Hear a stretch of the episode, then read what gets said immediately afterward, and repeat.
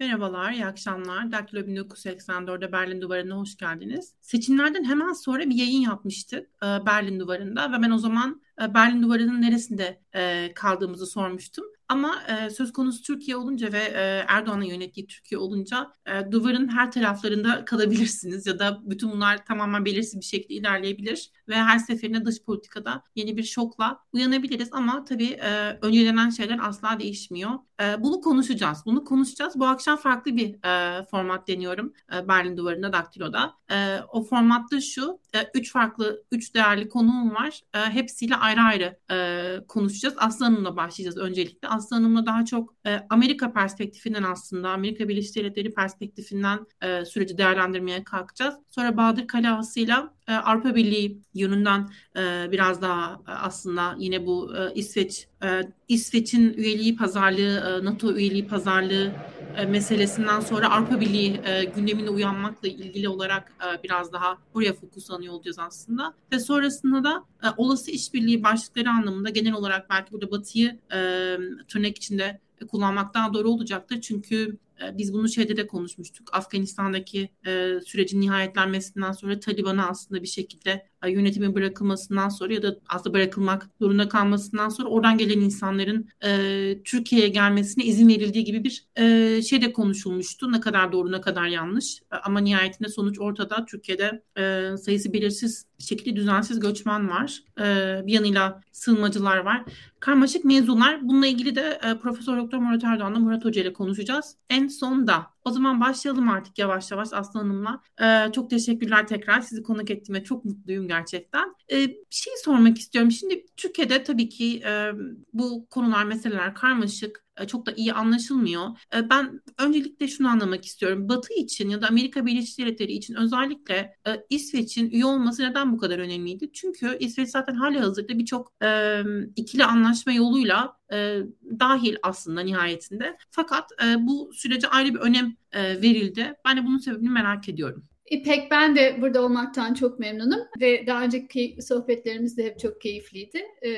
Bugün de önemli bir gün aslında, çünkü daha sonra konuşacağız ama dün NATO zirvesinde Tayyip Erdoğan'la ilgili oluşan yeni hava, Türkiye'yle ilgili oluşan yeni hava, Türkiye'nin yeni tavrı, bütün bunların anlamı ne?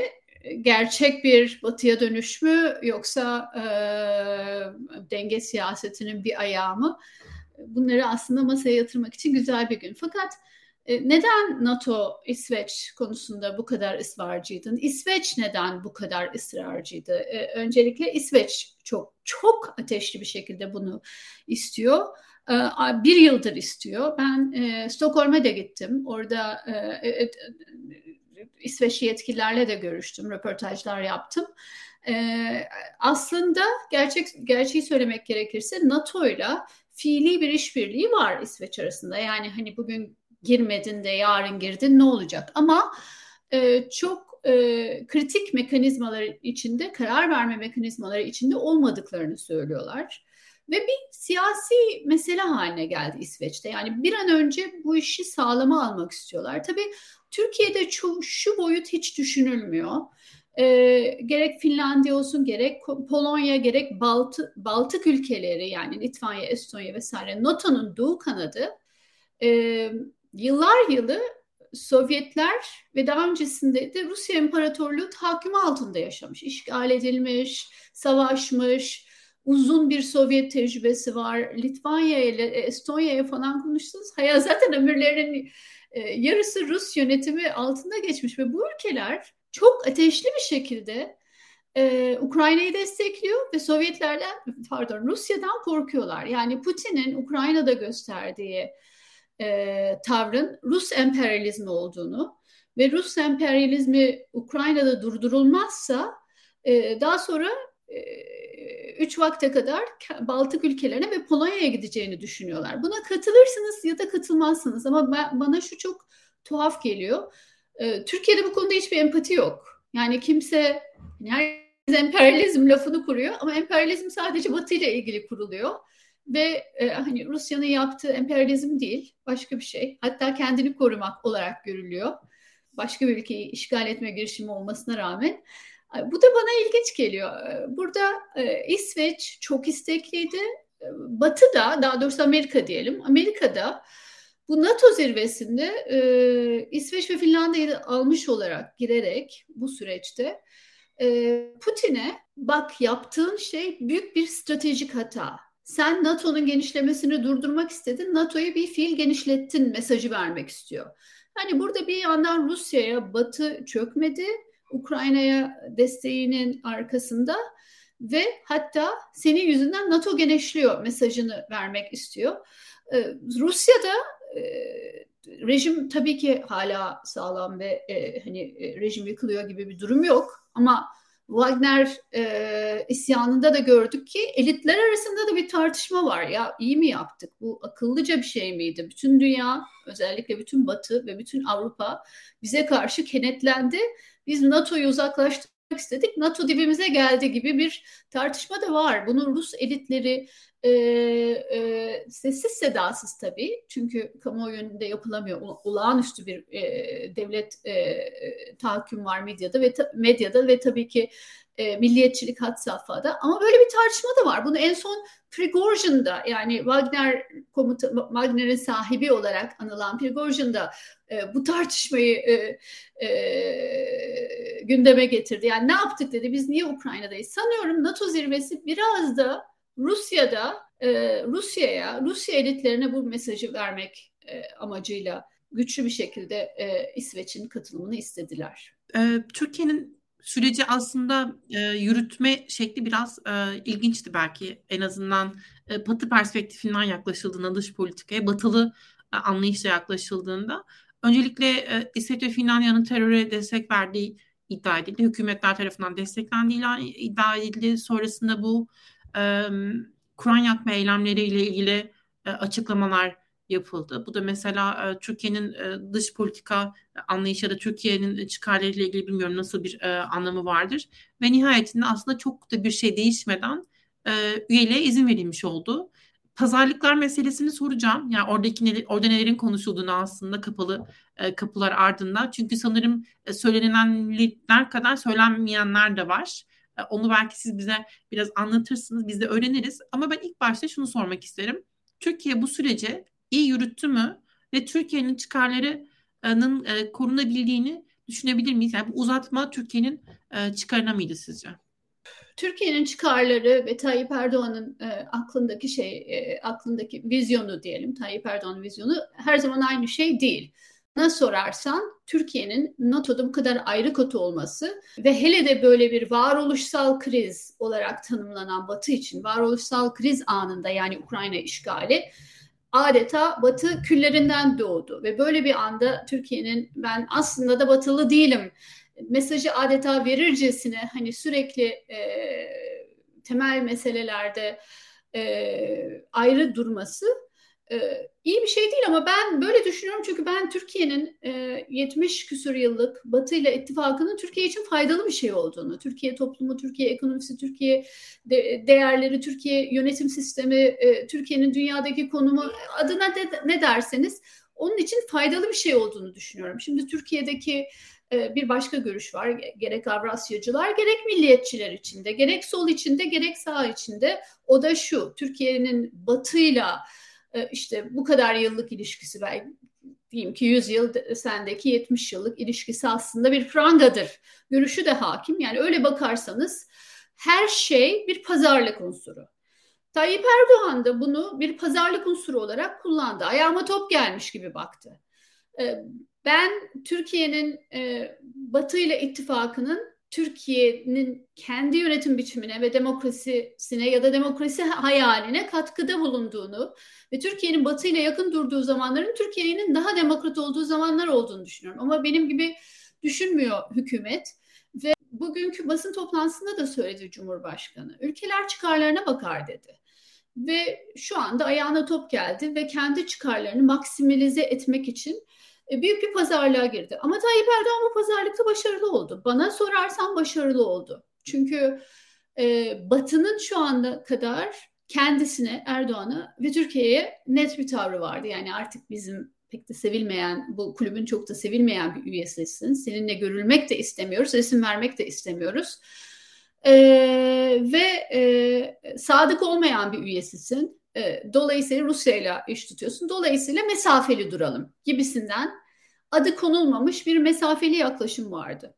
Bunun e, tabii ekonomiye de, ikili görüşmelere de, savunma sanayine de, şuna da buna da yansıması var. Tayyip Erdoğan muazzam bir dönüş yaptı yüz seksen derece. Seçim öncesinde Batı karşıtlığı, seçim öncesinde son dakikaya kadar dostum Putin e, diyerek adeta Batı karşıtı bir kampanya, hatta doğrudan Amerikan e, karşıtı bir e, seçim kampanyası. Yani Süleyman Soylu'nun ifadelerini unutmayalım son birkaç yıldır. Hani Amerika seçim yaparak Türkiye'de darbe yapıyor. Seçim yapmak suretiyle darbe yapıyor. Amerika bizi L G B T yapmaya çalıştırıyor, cinsiyetsizleştirmeye çalışıyor vesaire dahil artık hani Batı karşıtlığının tavan yaptığı bir noktadan muazzam bir manevra yaparak e, NATO'da uzun bir pazarlık, perde arkasında uzun bir pazarlık sonrasında Batı'ya, e, Batı'yı kendi taleplerini dikkate almaya e, mecbur etti. Ve bana sorarsan belli oranda başarılı oldu. E, bu o zaman şeyleri konuşalım birazcık daha. Daha netleştirelim aslında. Bir son gün e, birdenbire Avrupa Birliği üyeliğiyle ilgili bir e, konunun masaya getirildiğini gördük Erdoğan tarafından. Önce yine daha e, genel bir şey sormak isterim. Bir ülkenin nihayetinde tam olarak e, bağdaşmayan bir meseleyle ilgili e, diğer ülkeleri zorlamaya kalkması E, tırnak içinde meşru mudur ya da e, doğru bir tavır mıdır ya da tamamen yanlış mıdır? İkisi birbiriyle aynı şeyler olmasa da bunu yapmak gerçekten mesela Kılıçdaroğlu'nun iddia ettiği gibi e, birbirinden tamamen kopuk ve olmayacak şeyler midir? Çünkü biz Yunanistan'da aslında e, çok farklı düzenlerde bunu gördük. E, Avrupa Birliği e, süreçleri bağlamında işte e, Makedonya için e, yapılan süreçlerde biz bunları gözlemledik nihayetinde. Tabii tamamen aynı olduğunu söyleyemeyeceğim ama e, sizin buradaki yorumunuz ne? Onu sorayım, sonra biraz daha açarız zaten pazar. Ben başından beri Türkiye'nin İsveç'le ilgili e, haklı ve haksız şikayetleri var. Haklı ya da haksız eleştirileri var. Bunların bir bölümünün haksız olduğunu düşünüyorum ama başından beri Türkiye'nin kendi e, terörle mücadele standartlarını ve kendi ifade özgürlüğü e, standartlarını bir A B ülkesine empoze etmesinin doğru olmadığını düşünüyorum. E, bu iş farklı bir e, hani gerçekten e, terörle mücadele diyelim adına odaklı daha teknik bir işbirliği, teknik bir müz- müzakere olarak kar- kalabilirdi ama uzadıkça uzadı, dallandıkça dallandı ve bütün bunlar ama eninde sonunda Ankara'ya bir koz olarak geri döndü. Ee, ben hani NATO meselesinin bu işle karışılma, karıştırılmaması gerektiğini düşünüyordum ama e, nihayetinde Tayyip Erdoğan İsveç'i e, ve Biden yönetimini bir pazarlık noktasına getirtti NATO'yu kullanarak. Burada iki ayrı pazarlık süreci yaşandı. Bir İsveç'le Türkiye arasında, ilk başta Finlandiya'da vardı, işte bir mekanizma, e, arada bir güvenlikçiler toplanıyor, e, Dışişleri Bakanlığı, güvenlikçiler, savcılar, hukukçular falan böyle bir e, e, işte şunların iadesini istiyoruz, bunları istemiyoruz, nasıl P K K bayraklarıyla gösteri yapılıyor, nasıl Kur'an yakılıyor, şu mudur, bu mudur falan siyasi olarak e, çok Ee, insanlara Türkiye'de me- medyaya cazip gelen ve hükümetin de içeride e, iç kamuoyunda hani e, propaganda yapmasına e, İsveç'e şöyle haddini bildirdik, böyle res çektik e, vesaire gibi propaganda yapmasına imkan veren bir mekanizma vardı. Ama gerçek pazarlık burası değildi. Son birkaç haftadır özellikle seçimlerden bu yana ama yoğun bir yoğun bir şekilde son birkaç haftadır Amerika Birleşik Devletleri ve Türkiye arasında bir pazarlık süreci gidiyor. Ve bana sorarsan dünkü karar ve dünkü Tayyip Erdoğan'ın e, değişim süreci bu pazarlık sayesinde oldu. A B D e, bir anlamda seçim sonrasında tamam Tayyip Erdoğan kalıcı sonucuna vardı ve yeni bir politika e, yeni bir politikaya geçti. Bu Tayyip Erdoğan'ın kucaklama politikası değil ama Türkiye ile E, neredeyse sosyal mesafe gibi e, tamamen uzak bir ilişkiden daha yapıcı ya da daha fonksiyonel bir ilişki biçimine geçme e, politikası. E, nihayetinde Türkiye Karadeniz'de, Karadeniz'in kapısında Ee, Suriye'de ve Ukrayna'da Rusya'nın komşusu. Kritik bir ülke. Ee, evet, herkes Türkiye'nin e, bir e, o taraflı bir o taraflı denge politikası adı altında hem Rusya ile iş tutmak istediğini hem Rus, Ukrayna ile iş tutmak istediğinin farkında.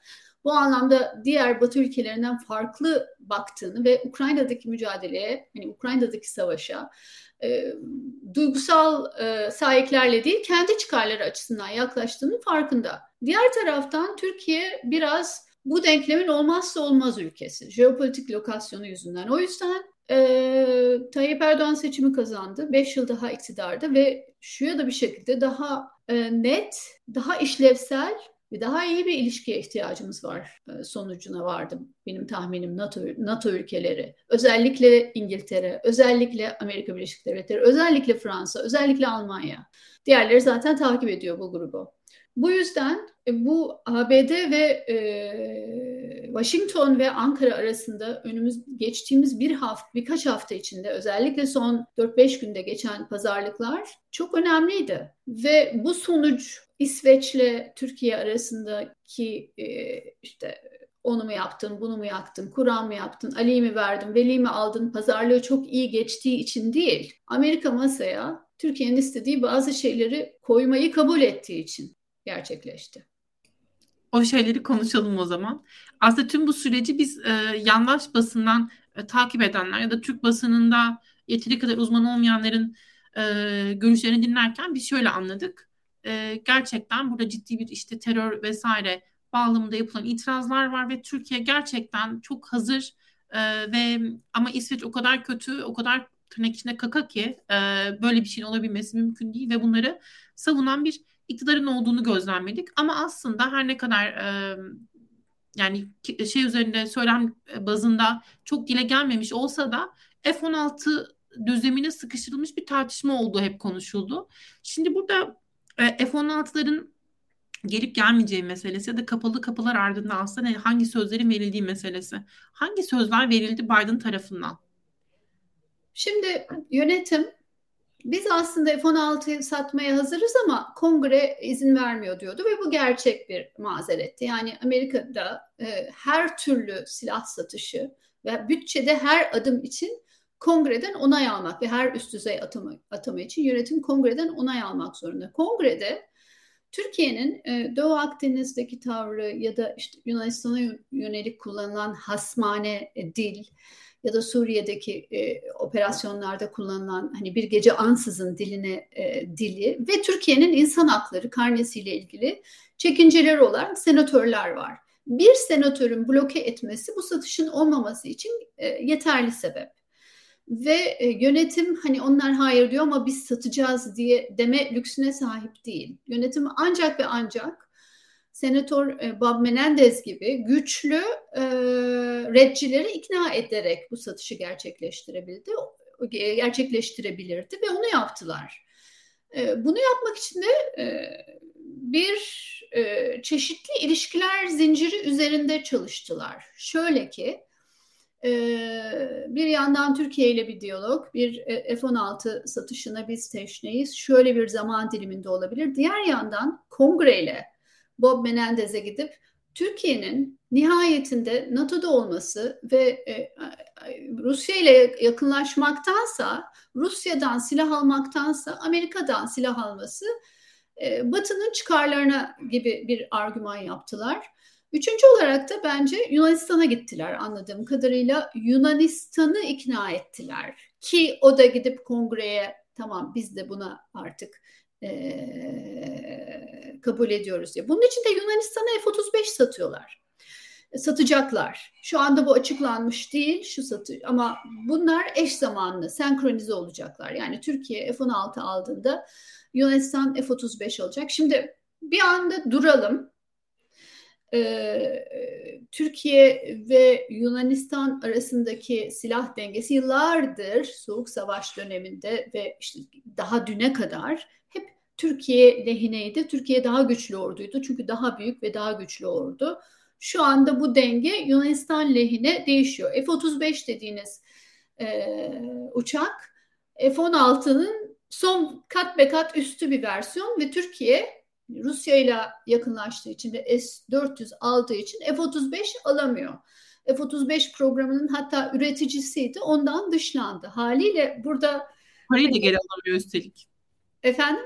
Parayı da geri alamıyor. F otuz beş programına... Geri alamıyor. Üstelik de F otuz beş üretiminden on bir milyar dolar gibi bir katkı sağlayacaktı. Onu da ondan da mahrum oldu. Hani doğrusu şimdi F on altı aldık yaşasın falan diye büyük bir e, e, alacağız gelecek işte e, diye büyük bir yaygara kopacak Türkiye. Hani bir anda durup S dört yüz almak karlı bir iş miydi diye düşünmek lazım. Öncelikle bunu e, e, Türkiye kamuoyunda e, sizler gibi alternatif e, medyada organlarında konuşuluyor belki ama e, ana akım medyada hiç kimse konuşmuyor. Bir yani F, F otuz beşten mahrum oldun ve şu anda bir önceki model yıllardır kullandığın F on altıları al, alabildiğin için hani büyük bir zafer diyorsun. Bu aslında bu zafer değil.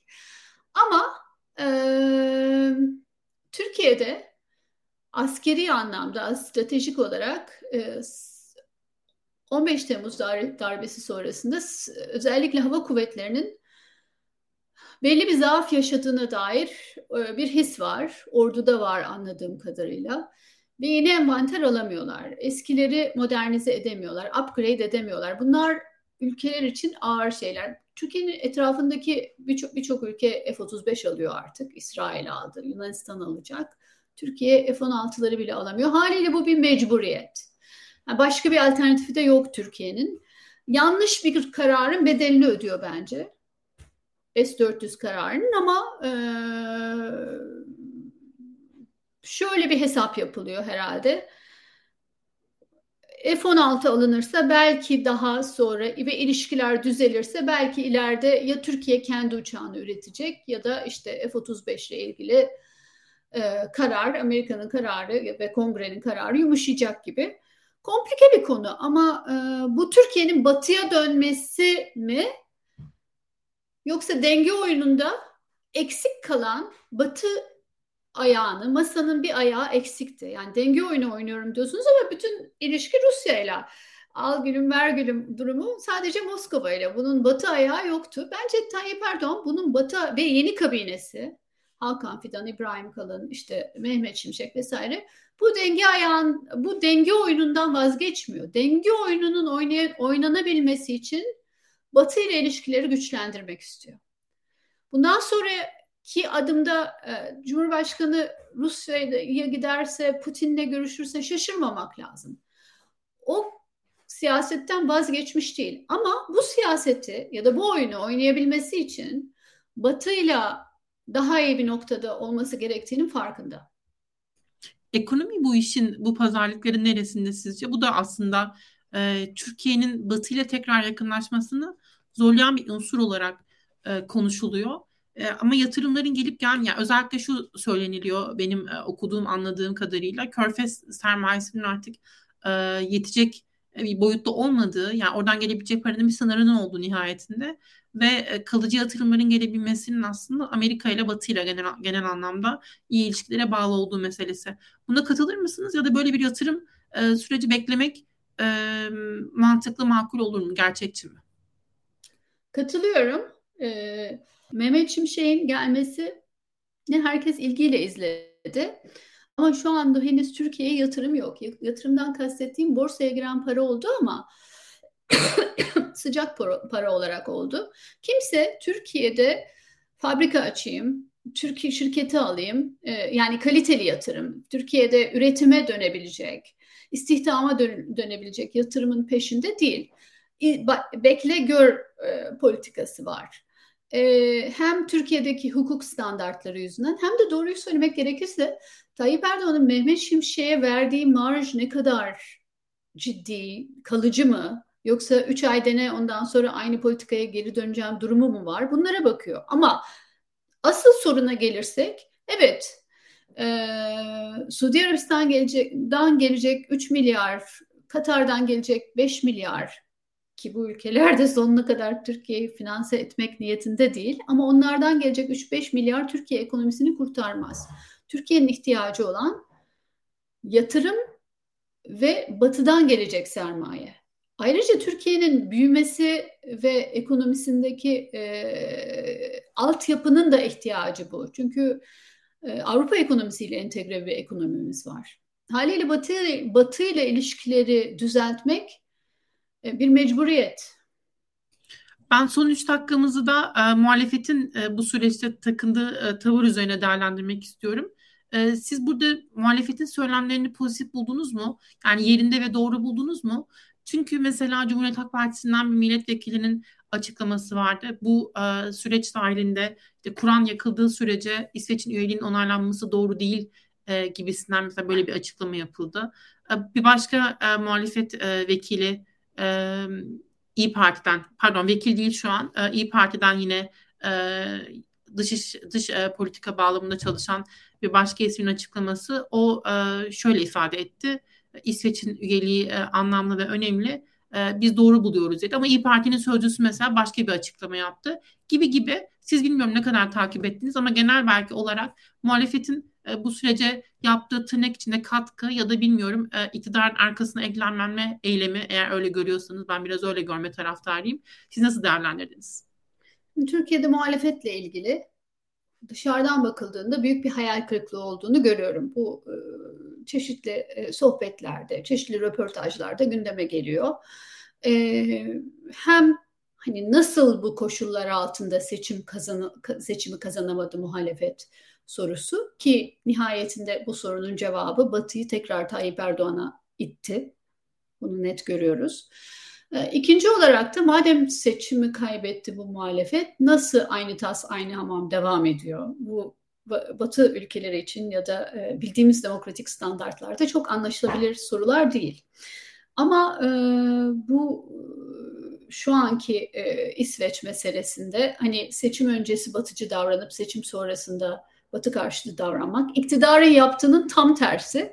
Türkiye'deki aktörlerin, gerek muhalefet gerekse iktidar, aslında çok da ilkeli olmadığı ve gününe göre e, siyaset yaptığı, biraz da oportunist davrandığı imajını, e, algısını güçlendiriyor. Ben e, muhalefet e, meclisteki oylamada ne yapacak bilmiyorum ama Tayyip Erdoğan'ın asıl e, düşündüğü unsurun kendi partisi ya da meclise taşıdığı işte Hüdapar'dı, e, Yeniden Refah gibi unsurları ikna etmek olduğunu, bunları, o kesimleri ikna etmekte de çok zorlanmayacağını düşünüyorum. E, çünkü Türkiye toplumu Tayyip Erdoğan'dan çok ilkeli bir tutum beklemiyor. Ben artık buna, bunu gördüm. Yani bunu kabul etmek zorundayız. Türkiye toplumu Tayyip Erdoğan'dan çıkarcı bir tutum ve hatta zaman zaman oportunist olmasını bekliyor. Haliyle ya o gün öyle dedin, bugün böyle dedin, olur mu böyle şey diye hesap soran bir toplum yok karşımızda. Evet. Ee, çok teşekkürler Aslı Hanım. Ee, değerli yorumlarınızdan istifa et, istifade ettik, ediyoruz, edeceğiz. Ee, yine önümüzdeki zamanlarda konuşuruz diye umut ediyorum. Çok sağ olun değerli zamanınızdan bize ayırdığınız için. Görüşmek üzere. Görüşmek üzere İpek. Ben teşekkür ederim. Çok selamlar. Ee, demiştim bu akşam farklı bir format deniyoruz diye. Şimdi Bahadır Kaleağası'na bağlanıyoruz. Ee, Bahadır Bey'le de aslında az önce benim çok fazla gördüğüm Avrupa Birliği e, sorularını birazcık yanıtlamaya kalkacağız. Bahadır Bey, e, ama bütün bunlardan önce siz bugün biraz Twitter'da da takip ettim. E, bazı hesaplara e, cevap veriyordunuz e, kokoreç meselesiyle ilgili. O yüzden biraz gayri ciddi bir soruyla başlamak istiyorum. Avrupa Birliği'ne üye olursak, ki e, bilmiyorum nasıl bir e, orada soru işareti koymak lazım. Kokoreç yasaklanır mı? Yasaklanır. Türkiye e, paramparça olur, bölünür. Ee, ve de zaten Illuminati'nin ve de e, dış mihrakların ve e, dünyayı yöneten beş mi altı mı sekiz mi ne o masanın e, yönetimine gireriz. Dünyayı da zaten James Bond'daki kötü adamlar yönetiyor. Bu kadar ciddi bir konu bu, yani anlayacağınız. E, maalesef e, e, yani evet. Tabii ki e, dışarıda, yani kokoreçin veya dışarıda sokakta satılan ürünlerin sağlık standartlarında olması, temizlikleri güya yapılıyorken E, kullanılan e, kimyasallar, e, her türlü tüketici sağlığı, insan sağlığı açısından zararlı, hijyenik olmayan e, yöntemlerle üretiliyor olması ile ilgili standartlar Avrupa Birliği'nde de var, Türkiye'de de var. E, bu standartlar daha da tabii güçlenecek e, Avrupa Birliği sürecindeyken Türkiye. E, Kokoreç'le ilgili bir konu yok. E, bunu yazanlar da yalan söylüyorlar. Biz bu tartışmayı aslında e, çok daha eskiden e, yapmıştık. E, iki bin üç zamanları yanlış hatırlamıyorsam bu müzakerelerin aslında e, başlayacağı zamanlarda yapmıştık. E, aslında eğlenceli de bir tartışmaydı belki ama sonrasında onun bir tür netleştirilememesi ve şu anda da aslında bir tür mizah malzemesi olması bilmiyorum acı nasıl olsa gerek. Ee, bir de şeyi hatırlatmak lazım. Ee, biz bazen dünyayı Türkiye'den ibaret zannettiğimiz için mesela kokoreçin aslında Yunan yemeği ol, olduğunu da bilmiyoruz. Mesela adının kokoreçse olduğunu bilmiyoruz mesela. Ee, onu da söylemiş olalım. Aslında hala yani hali hazırda Avrupa Birliği'nde kokoreç e, yiyebiliyorsunuz özellikle Yunanistan'da diyelim. Şimdi biraz daha ciddileşmek gerekirse e, İsveç'in NATO'ya üyeliği meselesi aslında bir başka başlığı daha açmamıza yol açtı. O da e, hiç beklenmedik bir şekilde belki bilmiyorum ben beklemiyordum en azından. Türkiye'nin Avrupa Birliği üyelik e, müzakerelerine geri dönülmesiyle ilgili bir e, tavır geldi Ankara'dan e, Erdoğan tarafından. Böyle bir e, söylem gördük. Bilmiyorum ne kadar gerçekçi ne kadar değil. Ben de tam aslında size bunu sormak istiyorum.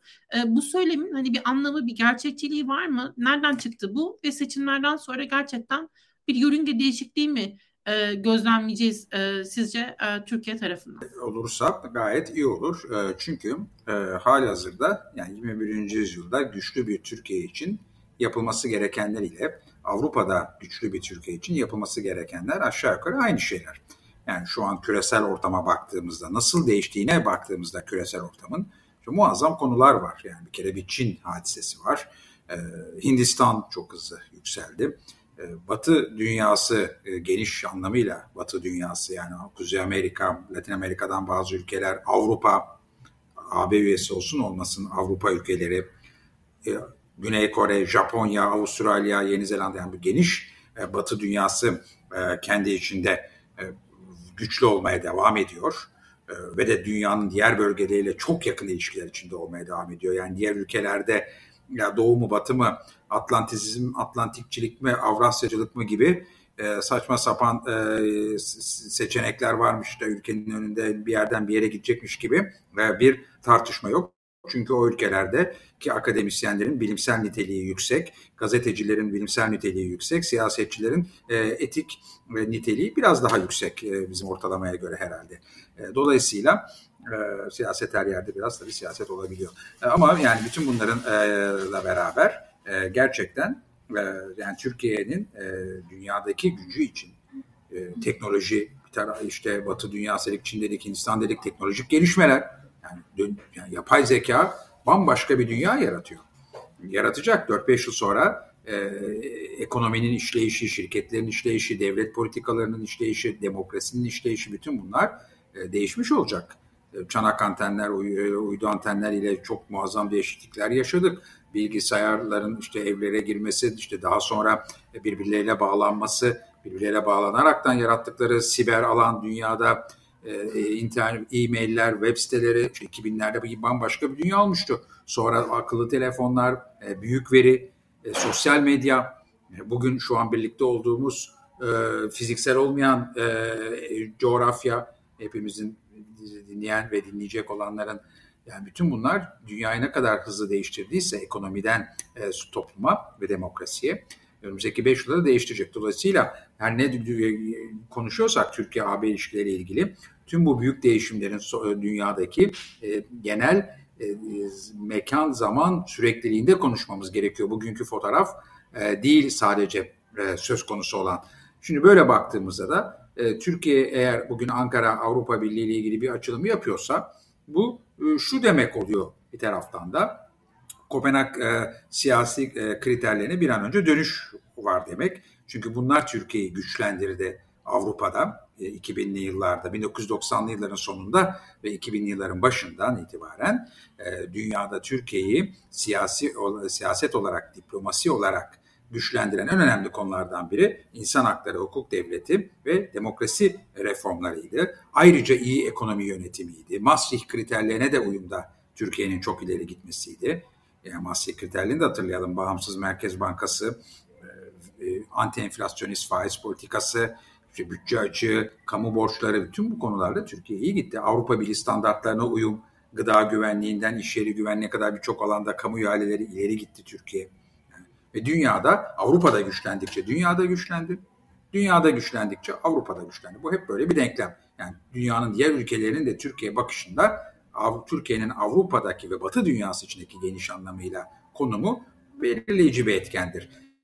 Şimdi tekrardan yani bu formülü yirmi birinci yüzyıl sürümü yok. E, canlandırmak e, gerekiyorsa yapılacak iş demek ki belli. Yani siyasi irade beyanı varsa şunu anlıyoruz. E, Türkiye e, Kopenhag siyasi kriterlerine ve de Maastricht kriterlerine uyumda tekrardan e, hızlanacak. Düşünce özgürlüğü konusunda e, korkularını e, ve de e, geriye giden e, uygulamalarını aşacak. E, terörle mücadelenin düşünce özgürlüğüyle daha da güçleneceğini, teröre gri alan yaratmayacağını daha anlayan, iyi anlayan bir politika e, devreye girecek. E, bütün bunlar aslında vize serbestisi için de önünde Türkiye'nin eksik olan konular, Türkçe Ceza Kanunu ile ilgili uygulamalar, veri, e, bütün bunlar devreye girecek demek ki ve Türkiye Kopenhag e, siyasi kriterlerine uyumda geri geliyor. Bu çok iyi bir şey. E, ekonomi ve yatırım ortamı da güçlendirir. Ekonomik yönetişim de demek ki daha iyiye doğru gidecek. Bu da çok iyi bir şey olur. Böylece e, ekonomik olarak da Türkiye, refah toplumu olarak da işte, e, daha ileri gider. Yapısal reformların da başlaması gerekir. Geniş bir toplumsal mutabakat aramak gerekir e, bu konuda. E, dolayısıyla işte anayasa reformu, başta olmak üzere yargı reformu, e, eğitim reformu, iş piyasası, e, mali piyasalar, vergi, e, toplumsal cinsiyet eşitliği konuları, bu konular da devreye tekrardan girer. Gümrük Birliği hem e, kendi e, e, mevcut alanı içinde genişler, hem de e, Yeşil Avrupa Birliği'nin yeşil dönüşüm politikaları, dijital tek pazar politikaları, e, bütün bunları da içerecek şekilde sosyal politikaları, sosyal haklarla ilgili konular, e, bütün bu alanları içerecek şekilde e, güncellenir demektir. Yani yirmi birinci yüzyılda muazzam güçlü bir Türkiye olur. Türkiye Cumhuriyeti vatandaşları için iyi olur. Bu arada Avrupa Birliği nasıl değişiyor ona bakılır. Yani Avrupa Birliği e, çok çemberli, eksenli, e, değişik bir takım esnek üyelik statülerine doğru gidiyorsa Avrupa'da birçok ülke var. Bunların hepsinde içinde yer aldığı şimdi kıtasal bir girişim var Avrupa Siyaset Topluluğu. Yani o zaman da Avrupa Birliği ilişkileri belli bir yere oturulur daha güçlü bir ülke olarak. Mevcut sistemin tam üyesi mi olunmak isteniyor, daha esnek çemberlerde mi kalınmak isteniyor? Bunlar o zaman görülür. Yani bu bu demektir. Yani bu bu yani adını koymak gerekir. Avrupa Birliği'ne açılım, yüzünü tekrardan batıya dönmenin e, birçok unsuru bu dediklerim. Eksik tabii liste ama birçok unsuru bu dediklerim. Bunlar yoksa da o zaman zaten suya yazı yazılıyor durumundayız. Tam da onu soracaktım aslında. Siz de burada bu, bu e, kriterler aslında yerine getirilmeden yani hep bahsedildiği ifadeyle söylüyorum. Türkiye'nin ev ödevlerini yapmaması halinde tahmin ediyorum hani bu adaylık meselesiyle ilgili de bir ilerleme kaydedilemeyecek diye anlıyorum ben. Ama birkaç başlık özellikle biz konuşuyoruz. Pozitif ajandayla başladık aslında biz bunları konuşmaya. Bir tanesi vize serbestisi olarak göçte yapılan işbirliğinin yine bununla bir şekilde ilişkilendirilmesi meselesi, gümrük birliğinin güncellenmesi meselesi. Fakat her ne kadar hani bu başlıklar altında ilişkiler ilerletilmeye çalışılsa da hep aynı kriterler vardı. İnsan hakları ile ilgili meseleler bu başlıklardaki ilerlemeleri aslında güçleştiriyordu. Çünkü Ankara'da burada bir irade ortaya konulamamıştı. Şimdi benim size burada sormak istediğim şey acaba bu başlıklarda Avrupa Birliği takındığı tutumdan vazgeçmeye kalkar mı? Bu eleştirileri geri çekip Türkiye'ye bir şekilde artık yatırım ya da ekonomiyle, ekonomide destekleme ya da gümrük birliği başlığı altına ya da bilmiyorum vize serbestisi ya da belki vize kolaylaştırılması bu başlıkların anlamında Ee, bu eleştirilerin çekilmesi ve kanalların açılması Avrupa Birliği tarafından mümkün olur mu sizce? Olmaz ama Avrupa Birliği için yani Türkiye illa daha da yakınlansın diye bir derdi yok. Yani Türkiye yörüngesinde iki, vasat bir demokrasi, vasat bir ekonomi, vasat bir toplumsal kalkınma dinamiğiyle batıdan kopmadan zaten kopamaz. Nereye gidecek? Yani bu Batı-Doğu ikilemini yaşayan Türkiye, Doğu dediğiniz ülkelerin gerçekten Türkiye'yi kalkındıracak, topluma büyük bir dinamizm sağlayacak yatırımlar yapması örneğin işte Orta Doğu ülkelerinin veya Asya ülkelerinin imkansız. Çünkü Türkiye'nin Batı ile ilişkileri olmadan onlar da paralarını Türkiye'ye bağlamıyorlar. yani çok verimli işler için teknolojik katma değerli istihdam yaratan e, alanlarda e, sanayiden tarıma e, veya diğer tüm alanlara yapmıyorlar. Zaten yapmıyorlar. Yani Türkiye'nin kalkınma denklemi dünyada e, tarihin laboratuvarında çok kereler test edilmiş bir e, meseledir, bir denklemdir e, ve sağlaması yapılmış e, bir e, denklemdir. E, bundan dolayı e, zaten orada bir şey olmaz. E, Avrupa Birliği içinde yani işte idare edilebilir bir ülke olur. E, yeter ki işte çökmesin, kopmasın. E, önemli sorunlar girdabında kendisine de bunları daha fazla ihraç etmesin. E, derdi bu olur. E, yani güçler dengesi, uluslararası ilişkiler. Yani idealizm bir yere kadar, real politikada bir yere kadar bunların dengesini iyi sağlamak gerekiyor. Şimdi bu nedenle e, evet yani Türkiye'de insan hakları, hukuk devleti bunlar Avrupa Birliği istiyor istemiyordan öte bir şey. Yani insan hakları dediğimizde Türkiye Cumhuriyeti vatandaşlarıdır bu insanlar. E, ve yani özgür toplum ülkeyi daha ileri götürür, daha girişimci, sosyal dayanışma ağları daha gelişmiş bir e, toplum olur. Daha yaratıcı bir e, toplum olur. Sivil toplumdan işte bir iş dünyasına, bilimden sanata, her alanda spora daha verimli bir toplum olur. Dolayısıyla Türkiye'nin milli menfaatinden bahsediyoruz şu an. Yani Avrupa Birliği ilişkilerinden değil. Türkiye ne kadar kendi içinde güçlenirse demokrasi olarak, ekonomi olarak, toplumsal kalkınma ülküleri açısından o kadar zaten dünyada güçleniyor ve Avrupa Birliği açısından da değeri artıyor. Avrupa Birliği'nde etkili olduğu zaman, Avrupa'da etkili olduğu zaman, Batı dünyasında saygın bir Türkiye olduğu zaman da başta Avrasya olmak üzere tüm dünyada etkili oluyor. Ama ne olur pratikte? Şu olabilir ve bazı konularda da sürecin Avrupa Birliği'nin kendi iç sorunlarından dolayı işte hala bugün Avrupa Parlamentosu yeni bir rapor açıkladı. Avrupa Birliği ülkelerine diyor ki yani Avrupa'nın geleceğini konuşuyoruz. İşte konferans var, yeni bir antlaşma, bir anayasal reform gerekiyor Avrupa'da da. Birçok alanda kararların tüm üye ülkelerin oy birliğiyle alınmasını artık aşalım. Yani her ülkenin, küçük ülkenin bile her konuda veto etkisinin olmasını aşalım. Bunu bir takvime bağlayalım diyor. Bununla ilgili karar, bir takım teknik, hukuksal araçlar var, geçiş alanları var. Ama o alanların açılması için de oy birliği gerektiğinden tıkanıyor sistem. Yani ayrıntılar bir yana yani Avrupa Birliği de kendi içine sorunları var. Bunlar da, bunlar da Türkiye'de yansıyor. Niye? İşte Güney Kıbrıs kalkıyor bir takım şeyleri. Öyle veto ediyor ki Avrupa Birliği'nin kendi iş dünyası şirketleri de büyük paralar kaybediyorlar. Mesela bu yüzden. Yani çok ciddi sorunlar yaşanıyor. Sırf Türkiye değil kaybeden. Yani Türkiye'nin Avrupa'dan uzaklaşmasının bedelini herkes ödüyor. E, siyasette tutun işte güvenlik politikaları, göç politikaları, ekonomik e, politikalar veya bir Rusya politikası, bir Çin'e karşı rekabet her alanda kaybediyor. Dolayısıyla Avrupa Birliği'nin belli bir e, ortak çıkarı var. Yani Türkiye'yi daha fazla yakınlaştırmak, vize serbestisi meselesine aslında yani vize serbestisi değil, çok daha etkin ve fiilen uygulanan e, bir vizeye de dönüştüren bir yol vardı. Çünkü Türkiye Avrupa'nın Avrupa Birliği'nin e, iç güvenlik sistemine e, dahil e, oluyordu e, ve olacaktı. E, ve bunun önünde de birkaç tane eksiği vardı Türkiye'nin. O eksikleri tamamlamış olsaydı Türkiye ki zaten gerekli hem ekonomi için hem demokrasi için gerekli e, eksiklikler bunlar. Yani Türkiye'nin milli menfaati olan konulardaki eksiklikler biraz önce söylediğim konular. Bunları tamamlamış olsaydı Türkiye... İşte örneğin yarın sabah e, Türkiye Cumhuriyeti vatandaşları bir takım vize kuyruklarında yine e, kötü muamele çekmiyor olmayacaktı. E, çok daha uzun vadeli vizeler veriliyor olacaktı Türkiye Cumhuriyeti vatandaşları. Belki buna da gerek kalmayacaktı biyometrik pasaportlarında daha iyi entegre olmasıyla Avrupa sistemine. Ha, dolayısıyla Avrupa Birliği ne yapabilir? Gümrük Birliği'nin müzakerelerini başlatırken e, yani açar ama ilerlemesi yani en azından bu doğru olur. Çünkü bundan önce de metot buydu. İlerlemesini demokratik reformlara bağlı kılar.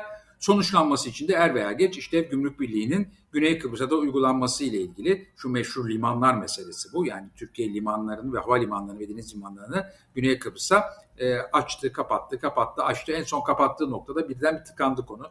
Tesadüfen açık olduğu bir döneme de denk gelebilirdi. Hani bunu, bunun aşılması en azından e, Güney Kıbrıs'a karşı da daha güçlü bir Türkiye olması. Yani Güney Kıbrıs açısından şu an havoş.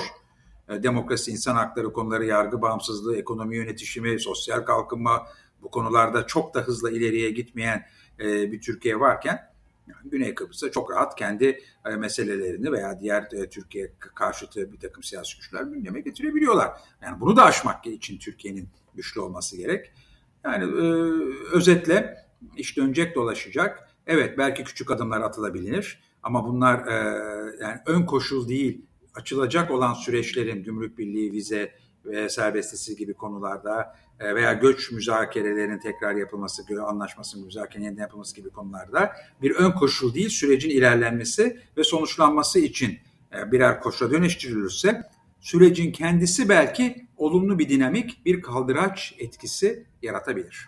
Çok teşekkürler. Son üç dakikayı verimli kullanmak için bir izleyici sorusuyla devam edeyim diye düşündüm.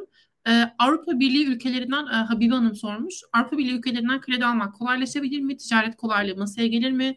Avrupa Birliği üyesi olmayacağımıza eminim ama ayrıcalıklı komşu ülke durumuna gelir miyiz diye sormuş Habibe Hanım. Ayrıcalıklı komşu ülkeyiz zaten ama bunun için özel bir statü anlayla bir anlaşma yapmak e, yanlış olur. Demin tabii iyi ifade edemedim. Yani Avrupa Birliği, bugünkü Avrupa Birliği, bugünkü Türkiye değil, bugünkü A B, bugünkü Türkiye üye olamaz. Buna ben de eminim, herkes emin. E ama biz gelecek dinamikler, yani dünyanın değişim dinamikleri, teknolojinin getireceği önemli değişiklikler, dünyaya, uluslararası ilişkilere, toplumun, demokrasinin işleyişine, e bütün bunlar ve Avrupa'nın kendi iç düzenini, bir konfederal geniş alan, onun içine daha bir federal çember, farklı üyelik, esneklikleri, bütün bunlarla ilgili bir düzenlemeye gittiği noktada zaten Türkiye'de daha güçlenmişse demokrasi, ekonomi ve sosyal kalkınma ülkeleri açısından, o zaman Türkiye bunu bir yerde kendisine müzakeresini yapabilir ve bugünkü Türkiye, bugünkü A B, bugünkü dünya değil, yarının koşullarından, yarının ortamından bahsediyoruz. Değişimi üzerinde sörf yapmaktan e, bahsediyoruz.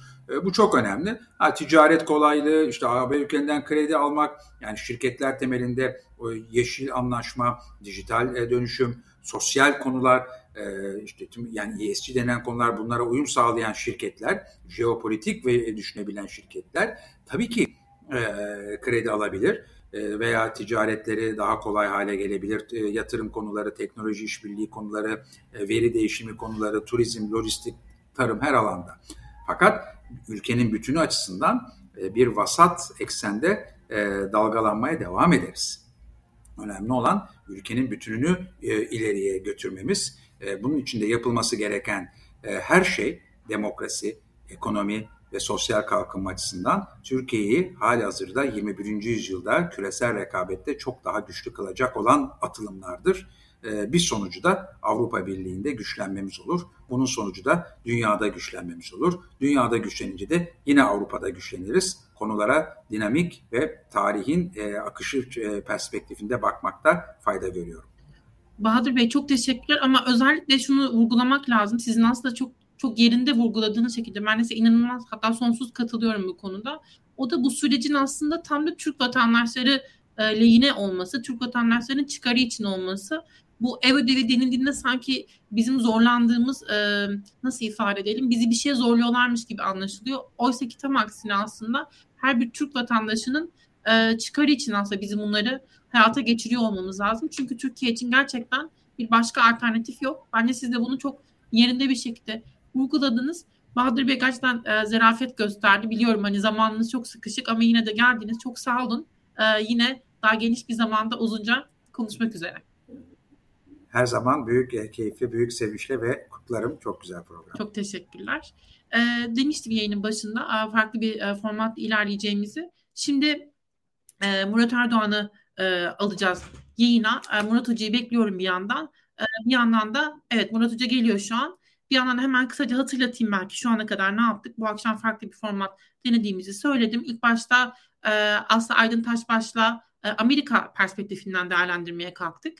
Devamında e, Bahadır Kaleağası ile Avrupa Birliği e, perspektifinden e, süreci değerlendirmeye kalktık. Süreci derken aslında Türkiye dış politikasındaki yeni adımları e, kastediyorum. Ve şimdi de e, Murat Hoca'nın yardımıyla, Murat Hoca'nın değerlendirmeleriyle aslında birazcık da meseleye e, göç konusu üzerinden bakacağız. Murat Hoca'nın e, günlerce konuşsa e, dinlemeye doyamayacağımız e, sohbetine başlayalım o zaman. Hocam hoş geldiniz. Sizi gördüğüme çok sevindim. Çok teşekkür ediyorum. Baya ben de teşekkür ediyorum. Bundan önceki bölümü de izledim. Gerçekten kendi alanında çok yetkin iki kişi çok güzel perspektifler verdiler.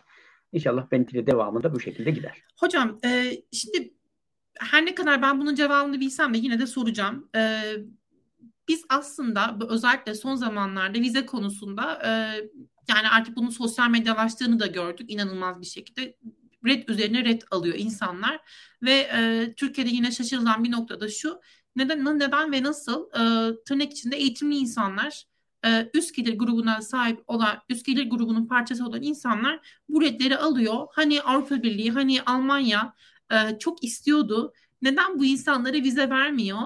E, ve yine bununla bütünleşik, bu insanların tırnak içinde iltica etmesinden neden korkuyor? Bu sizin hep anlattığınız şey. O yüzden bunu netleştirmek adına böyle başlamak isterim. Şimdi memnuniyetle e, bir kere Avrupa Birliği'nden gelen açıklamalar da o yönde ya, diyorlar ki e, dünyada başka hiçbir ülkeden sizinki kadar bize vize başvurusu gelmiyor. Dolayısıyla hani bunun bir işlem süreci var. Bu işlem süreci içinde de e, biz epeyce vize veriyoruz ama oransal olarak bakıldığında Türkiye için, Türkiye Cumhuriyeti vatandaşları için gelen redlerin her geçen gün daha da yükseldiğini görüyoruz. Şimdi bunun birkaç tane sebebi var. Bir tanesi doğrudur. Avrupa Birliği'nin müthiş bir demografik e, sorunla karşı karşıya olduğu çok açık. Hatta bu yönde başta Almanya olmak üzere, Hollanda olmak üzere birçok ülkede e, bu vize kurallarını ya da oradaki çalışma koşullarını mümkün olunca liberal hale getirecek, dışarıdan insan kaynağını ülkeye çekecek bir takım politikalar uygulanmaya başlandı. E, Almanya'nın iki hafta önce kabul ettiği yasa bir devrim bence. Hani turist vizesiyle gelip iş bulana, üç bin beş yüz euronun üstünde bir maaşla iş bulana oturum izni veririm diyor. Bu e, hakikaten eskiden hayalini bile kuramazdınız böyle bir şey. Ama buna rağmen unutmayalım ki biz kendi ülkemizdeki uygulamalara bakıp biraz yanılıyor olabiliriz ama e, Avrupa'da ya da Amerika'da ya da Kanada'da e, sizin ülkenize gelecek ve artık sizin ülkenizde kalacağını düşündüğünüz insanlarla ilgili olarak her ülke daha titiz davranıyor. E, tamam, insana ihtiyaç var, göçe ihtiyaç var, ekonomi bağırıyor. Bütün hizmetlerde aksamalar yaşanıyor. Bir an önce insan kaynağına ihtiyaç var. Ama buna rağmen ya kim olursa gelsin modunda da değiller. Şimdi Almanya'nın yaptığı düzenleme bir devrim gibi olsa da yanındaki şart güzel bir şart. Yani onları çok koruyan bir şart. Diyor ki üç bin beş yüz euronun üzerinde bir kaynak sağlayacak bir iş bulman gerekiyor. E bu işi bulmak için de gerçekten gayet nitelikli olman gerekiyor. Yani bu anlamda gayet zekice bir düzenleme. E, konsept olarak çok yeni bir şey de olsa E, arkasındaki fikir aslında mantıklı bir şey. Yine de nitelikli insan oluyor. Şimdi bizde son dönemde vize e, redlerinin bu kadar çok çoğalması, bir kere arada aracı kurumlar var.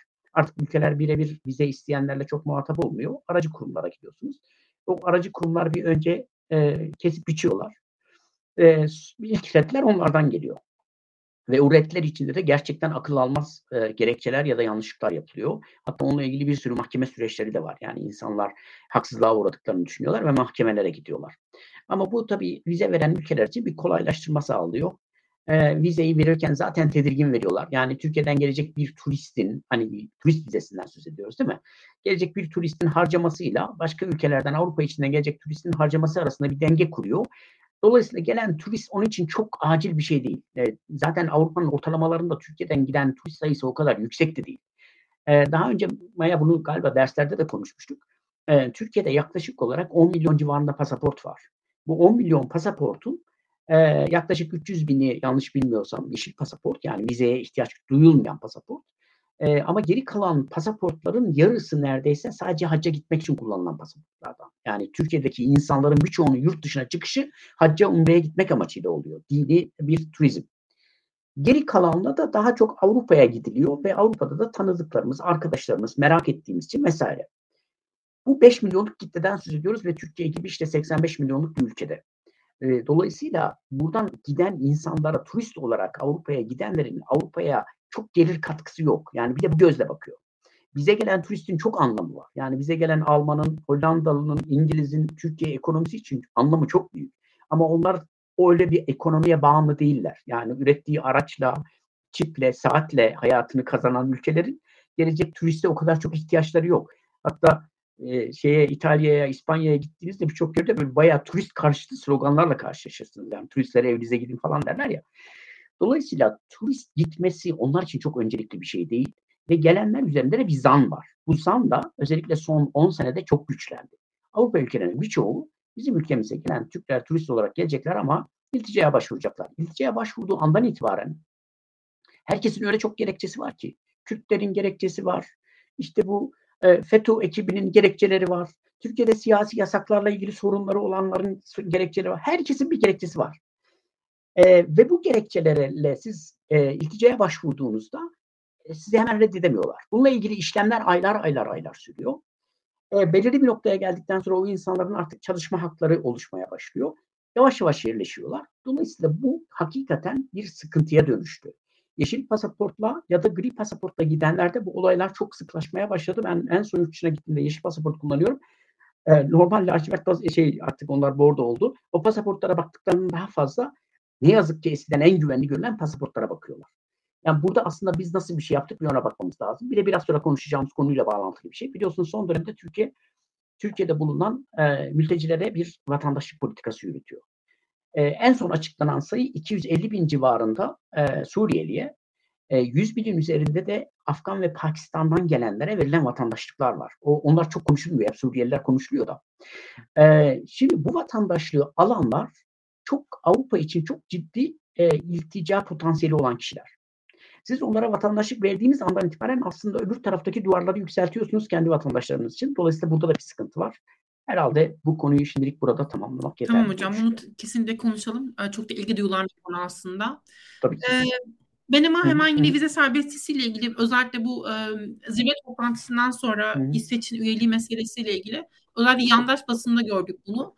Öyle sözler verilmiş ki yani vize serbest olsun, Erdoğan işte onu halletmiş, sonra bilmiyorum başka şeyleri daha halletmiş. Türkiye galiba iyi şeylere doğru ilerliyor. Ne kadar gerçekçi ve vize serbestisi e, gerçekten mümkün mü? Ya da en azından vizenin kolaylaştırılması meselesinde e, kat edilebilecek bazı adımlar olur mu? Siz ne dersiniz? Valla o sözünü ettiğin medyanın yanında olmak ve mutlu bir hayat geçirmek mümkün olabilirdi aslında. Biz ızdırabı seçtik. Ama ne yazık ki şu an İsveç'in bunu söylemesinin bir anlamı yok. İsveç dönem başkanlığı yaptı. Türkiye ile ilgili bir kelime çıkmadı. Dönem başkanlığı bitiyor ama NATO üyeliği dolayısıyla Türkiye'nin Avrupa Birliği üyeliğini destekliyoruz diyor. Avrupa'daki birçok ülke bunu söyleyebilir. Niye desteklemesin ki? Türkiye demokratik bir hale gelirse, ekonomisi düzelirse, işte komşularla sorunları çözerse vesaire. Böyle bir Türkiye zaten ideal olarak elli sene sonra Avrupa Birliği üyeliği için. Güzel, ben bunu ben de desteklerim. Yani Avrupa'daki herkes destekleyebilir böyle bir şey. Dolayısıyla bu çok afaki bir laf. Vize konusuna gelince, şimdi vizelerin serbestleştirilmesi konusu aslında bir kere bir şeyin altını çizelim. Türkiye Cumhuriyeti vatandaşlarına uygulanan uluslararası hukuka aykırı bir durum var. Yani bunu da mutlaka bizim vurgulamamız lazım. Yani bu, buna kim ciddiye alıyor ayrı bir konu Avrupa'da ama Türkiye'nin Avrupa Birliği ile yaptığı bin dokuz yüz altmış bir e, e, Ankara Anlaşması ve ardından bin dokuz yüz yetmiş Kartma Protokolü çok net bir biçimde diyor ki Türkiye Cumhuriyeti vatandaşlarının şu an Avrupa'ya yönelik sahip olduğu haklardan geriye adım atılamaz diyor. Ve bu sahip olduğu haklardan birisi de vize. E, çünkü bin dokuz yüz seksene kadar hiçbir sorun yok. Ama bin dokuz yüz seksene gelindiğinde Avrupa'da hem Türklerin sayısı çok artıyor hem de Türkiye'deki iç siyasi karışıklık akın akın insanların vizesiz olduğu için Avrupa'ya akmasına neden oluyor. Sonra Avrupalılar ya biz bunu nasıl durdururuz derdine düşüyorlar. E, vize e, koyacaklar ama bu aykırı aslında. Yani yapılan anlaşmaya aykırı uluslararası hukuk bakımından. Bize darbe olunca elleri kolları rahatlıyor. Darbe olunca bin dokuz yüz seksende hemen bize vizeler geldi. Önce Almanya'dan sonra diğer ülkelerden geldi. Hatta iddia edilir ki darbe yönetimi o, zaman, o zamanki askerler Avrupalılara ya bizim yaramaz çocuklar size kaçıyor vize koyun gelmesinler dedikleri iddia ediliyor. Hiç de absürt bir durum değil yani. Böyle bir şey ol, olması da şaşırtıcı olmaz. O neyse. Bunu da fırsat biliyorlar. O arada buna itiraz edebilecek bir mekanizma yok. İstek de yok. Talep de yok. Ancak bin dokuz yüz seksenlerin ortasına geldiğimizde Turgut Özal'la birlikte Avrupa'ya yakınlaşma politikası, işte adaylık başvurusu var vesaire ve vize birdenbire ön plana çıkmaya başlıyor. Çünkü vizenin eziyetini görmeye başlıyoruz biz. Yaşamaya başlıyoruz. Ama Avrupalılar bunu her seferinde bir, bir bahaneyle erteliyorlar. En son vize konusunun en netleştiği konu iki bin on altı anlaşması. iki bin on altı Türkiye Avrupa Birliği Mülteci Anlaşması. Ee, bu anlaşmayla ilgili biz yeni bir çalışma yaptık ve daha yeni yayınlandı. Bu hafta içinde yayınlandı. Ben onun grafiğini göndermiştim. Eğer yansıtabilirseniz ilginç olabilir izleyiciler için. Ee, ya da kısa bir süre sonra. Hah, süper. Şimdi bu e, iki bin on altı Türkiye Avrupa Birliği Anlaşması'nın o mavilerle görünen iki tane maddesi var ki bunlar uygulanıyor. Geri kalan sekiz madde ne yazık ki uygulanamadı.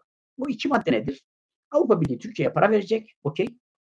üç artı üç milyar. Bir üç milyar kararı daha alındı. Ama şu ana kadar Türkiye'ye gelen para yaklaşık olarak beş beş buçuk milyar civarı. İkinci husus ne? Türkiye mültecilerin oraya akmasına engel olacak. Bu da Türkiye tarafından uygulandı. Yani Avrupa Birliği tarafından bir madde uygulandı. Türkiye tarafından da bir madde uygulandı. Diğer geri kalan maddelerin en önemlisi Türkiye Cumhuriyeti vatandaşlarına Schengen bölgesinde vize serbestiyetiydi. Ee, Gümrük Birliği'nin güncellenmesiydi. Avrupa Birliği müzakerelerinin güçlendirilmesiydi. Ee, Suriye'de işbirliğiydi. Türkiye'den bir takım e, mültecilerin Avrupa'ya gönderilmesiydi. E, vesaire. Ama bu maddelerin hiçbirisi çalışmadı. Neden çalışmadı? Bir kere önce şunu söyleyelim. Avrupa Birliği bunu yaparken aman bir an önce bu akını durduralım diyorlardı. Avrupalıların, özellikle Almanların bir sözü vardır e, Hitler'le ilgili. Asla bir daha olmamalı falan derler. E, bu kavramı şimdi mültecilerle ilgili çok kullanıyorlar. E, Nie wieder zweitausendfünfzehn diyorlar. Asla bir daha iki bin on beş olmasın diyorlar. Nedir iki bin on beş? Bir sürü mülteci bir anda Avrupa'ya yıkıldı.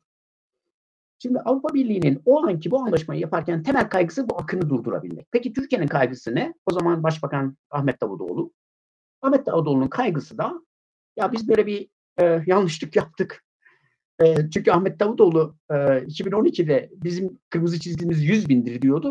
O sayı, sö- söylemesinden herhalde üç ay sonrasında Türkiye'deki sayılar milyona yaklaşmış oldu.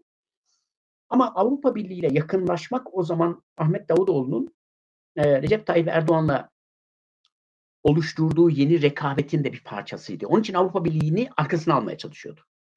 Avrupa Birliği'ne geçişleri engelleyecek ama bunun karşında siyasi tavizler alacak ve Türk toplumu tekrar onu sevecek diye düşünüyordu. Yani bunun en başında da işte vize serbestiyeti vardı. E, ama e, şunu unutmayalım, bu anlaşmanın üç ay sonrasında Ahmet Davutoğlu'nun görevine son verildi. E, bu anlaşmanın altı ay sonrasında da, altı ay bile değil, beş ay sonrasında da on beş Temmuz yaşandı Türkiye'de. Şimdi Avrupalılara sorduğunda ya kardeşim bak biz sizinle anlaştık ki o anlaşmanın ne kadar legal bir anlaşma olduğu da apayrı bir tartışma konusu. E, diyoruz ki on madde vardı. E, siz bunun sadece bir tanesini yapıyorsunuz. Onlar da diyorlar ki tamam ama biz size söz verirken şunu söyledik.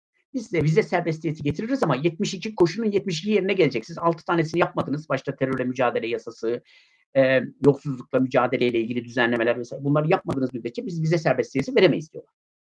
E, Gümrük Birliği ile ilgili gelişme sağlayalım. Yok diyorlar işte Yunanistan, e, daha doğrusu Kıbrıs konusu var. E, öbürünü yapalım vesaire. Ya da mesela Türkiye ile Suriye, e, Suriye'nin içinde Türkiye Avrupa Birliği ortak çalışmalar yapacaktı. E, hadi bunları yapalım diyoruz. O zaman da diyorlar ki yok siz orada işgalcisiniz, dolayısıyla olmaz. Her neyse.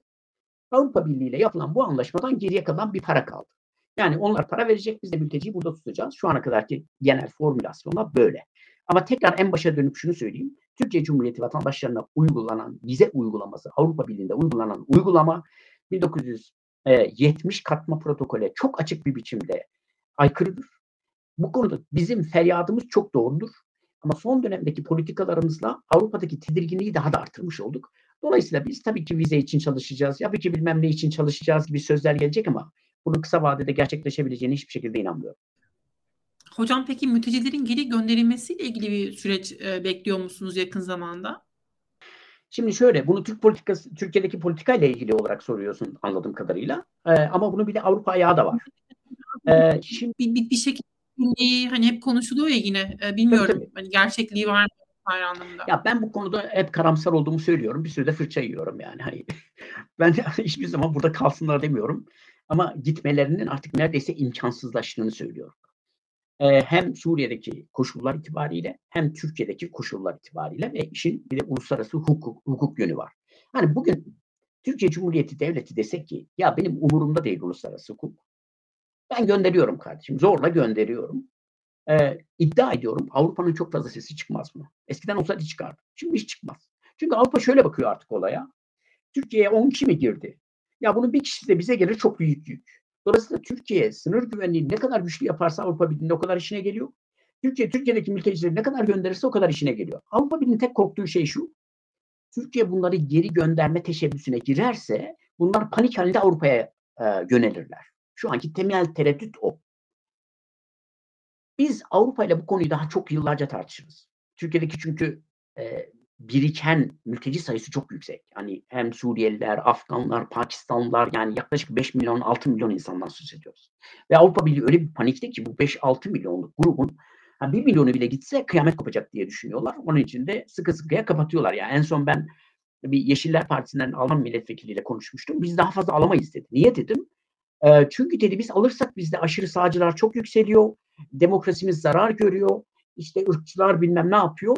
Tamam, güzel. Peki biz ne yapacağız? Yani aynı sorun bizde. Her neyse. Şimdi dönelim tekrar kendimize. Ee, Türkiye dedi ki kardeşim ben gönderiyorum. Gönüllü geri dönüş yolu hiçbir şekilde gerçekçi bir yol değil. Yani Suriyelilerin bugünkü Suriye'ye. Hocam sizi böleceğim ama çok önemli bir şey söylediniz aslında. Şimdi biz hep konuşuyoruz ya Türkiye'de, aman Avrupa Birliği işte Türkiye'de kalmalarını çok istiyor vesaire diye. Aslında Avrupa Birliği'nin umurunda olan şey Türkiye'de kalıp kalmamaları değil, Avrupa Birliği'ne gelmeleri. Tabii ki öyle. Yani mesela bundan ibaret ama hani sanki Türkiye'yi özel kasıt, hani umurunda değil, kendi çıkarını düşünüyor.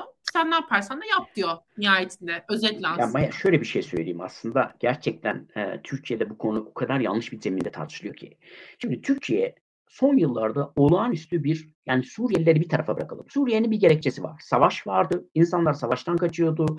Sonra IŞİD'den kaçtılar. Türkiye'ye geldiler. Ailece geldiler. Yani gayet tipik bir mülteci akınıydı. Anlaşılabilir bir durum. Ama biz birdenbire bir baktık ki Türkiye'de Suriyeli olmayan bir sürü yabancı da Türkiye'ye girmeye başladı. Türkiye iki bin on altıdan sonra Suriye sınırını kontrol etmeye başladı. Yani biz orada güvenli alanlar oluşturduk kendimiz. Duvarlar ördük.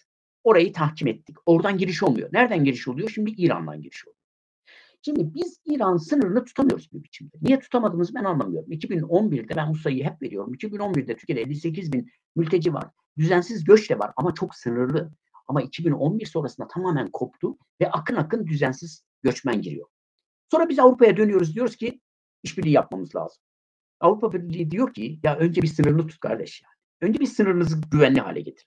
Ve şu an Türkiye'nin ördüğü sınır duvarlarının büyük bölümünde Avrupa Birliği'nin doğrudan ya da üye ülkelerin katkıları oluyor. İşte ekipman gönderiyor, işte gece görüş dürbünleri, işte Alman köpekler var, işte özel cihazlar var vesaire vesaire. Çünkü Avrupa şunu çok net görüyor. Diyor ki Türkiye bir tampon ülke ama Türkiye'deki tampon da yarılabilir. Türkiye'nin önceki tamponunu tutmamız lazım. Yani Türkiye'nin doğu sınırlarını tutmamız lazım. Bu konuda Avrupa Birliği işbirliğine çok açık aslında. Ve bence önümüzdeki dönemde Türkiye, İran ve Avrupa Birliği'nin anlaşmalar yapması gerekecek bu konuda. Çünkü İran'ın doğu sınırı da artık bizi ilgilendiren bir sınıra dönüştü. Afganistan ve Pakistan dolayısıyla. Biz o sınırı tutmadığımız müddetçe İran'ı boydan boya geçiyor, bizim sınırımıza geliyor ve artık bir, bir müthiş bir market, bir pazar. Oradan da fırsatını bulduğunda Türkiye'ye giriyor. Türkiye'ye girdiğinde Avrupalılar mutlu olmuyor, çok sevinmiyor, kimse alkışlamıyor. Çünkü Türkiye'ye gelenin yüzde onu karşıya geçse bunu bir sorun olarak görüyor. Yani bu konuda gerçekten farklı bir düzlemde tartışıyoruz biz. Tekrar şeye döneyim ben, bu geri dönüş hikayesine.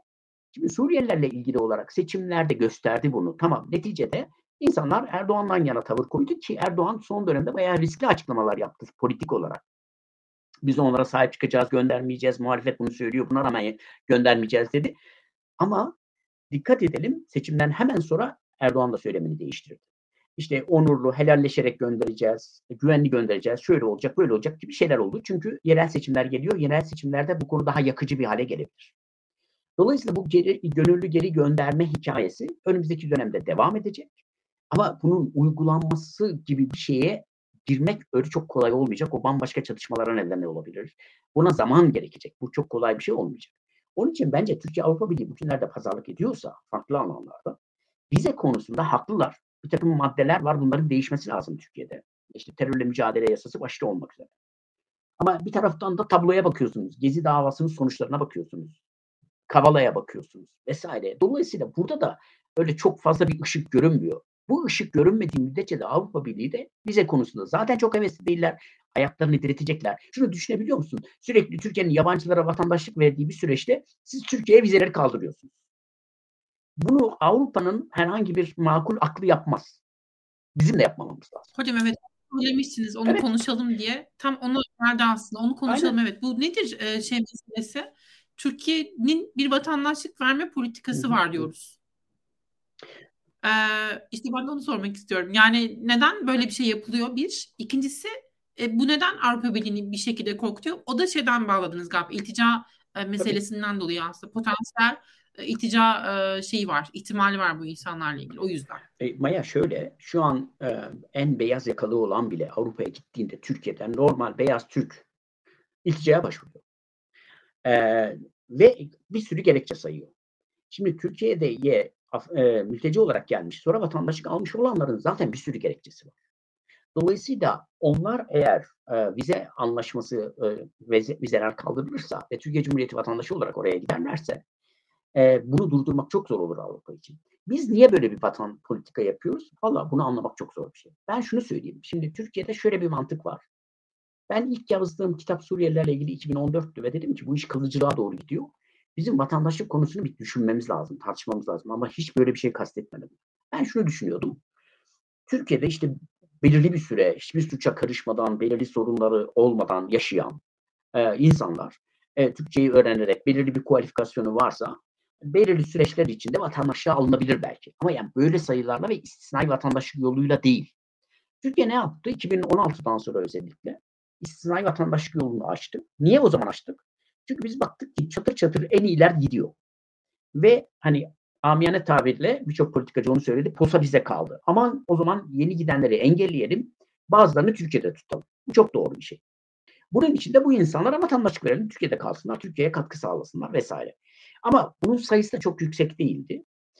Bir süre sonra bu politika öyle bir noktaya geldi ki biz hangi vatandaşlığın kime ne şekilde verildiğini hiç anlamadık. Toplumun hiç anlamadı. Yani ben sürekli bu konunun içinde birisi olarak bilmiyorum. Yani şu an Türkiye'de istisnai vatandaşlık verilen şeyi siz zaten sorgulayamıyorsunuz. Çünkü istisnai. Yani e, herhangi bir konuda siyasi bir geçmişi olabilir birisinin.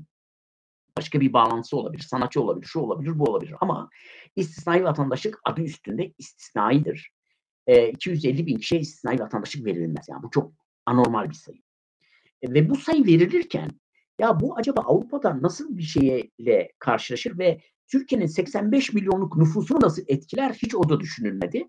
Hatta Türk toplumu bile dikkate alınmadı. Yani Türk toplumunun kaygılarını en çok artıran şeylerden birisi Suriyelilerin vatandaş olması. Ama Türk toplumu da çok ciddiye alınmadı. Bu konuda ki uygulamanın acilen durdurulması lazım.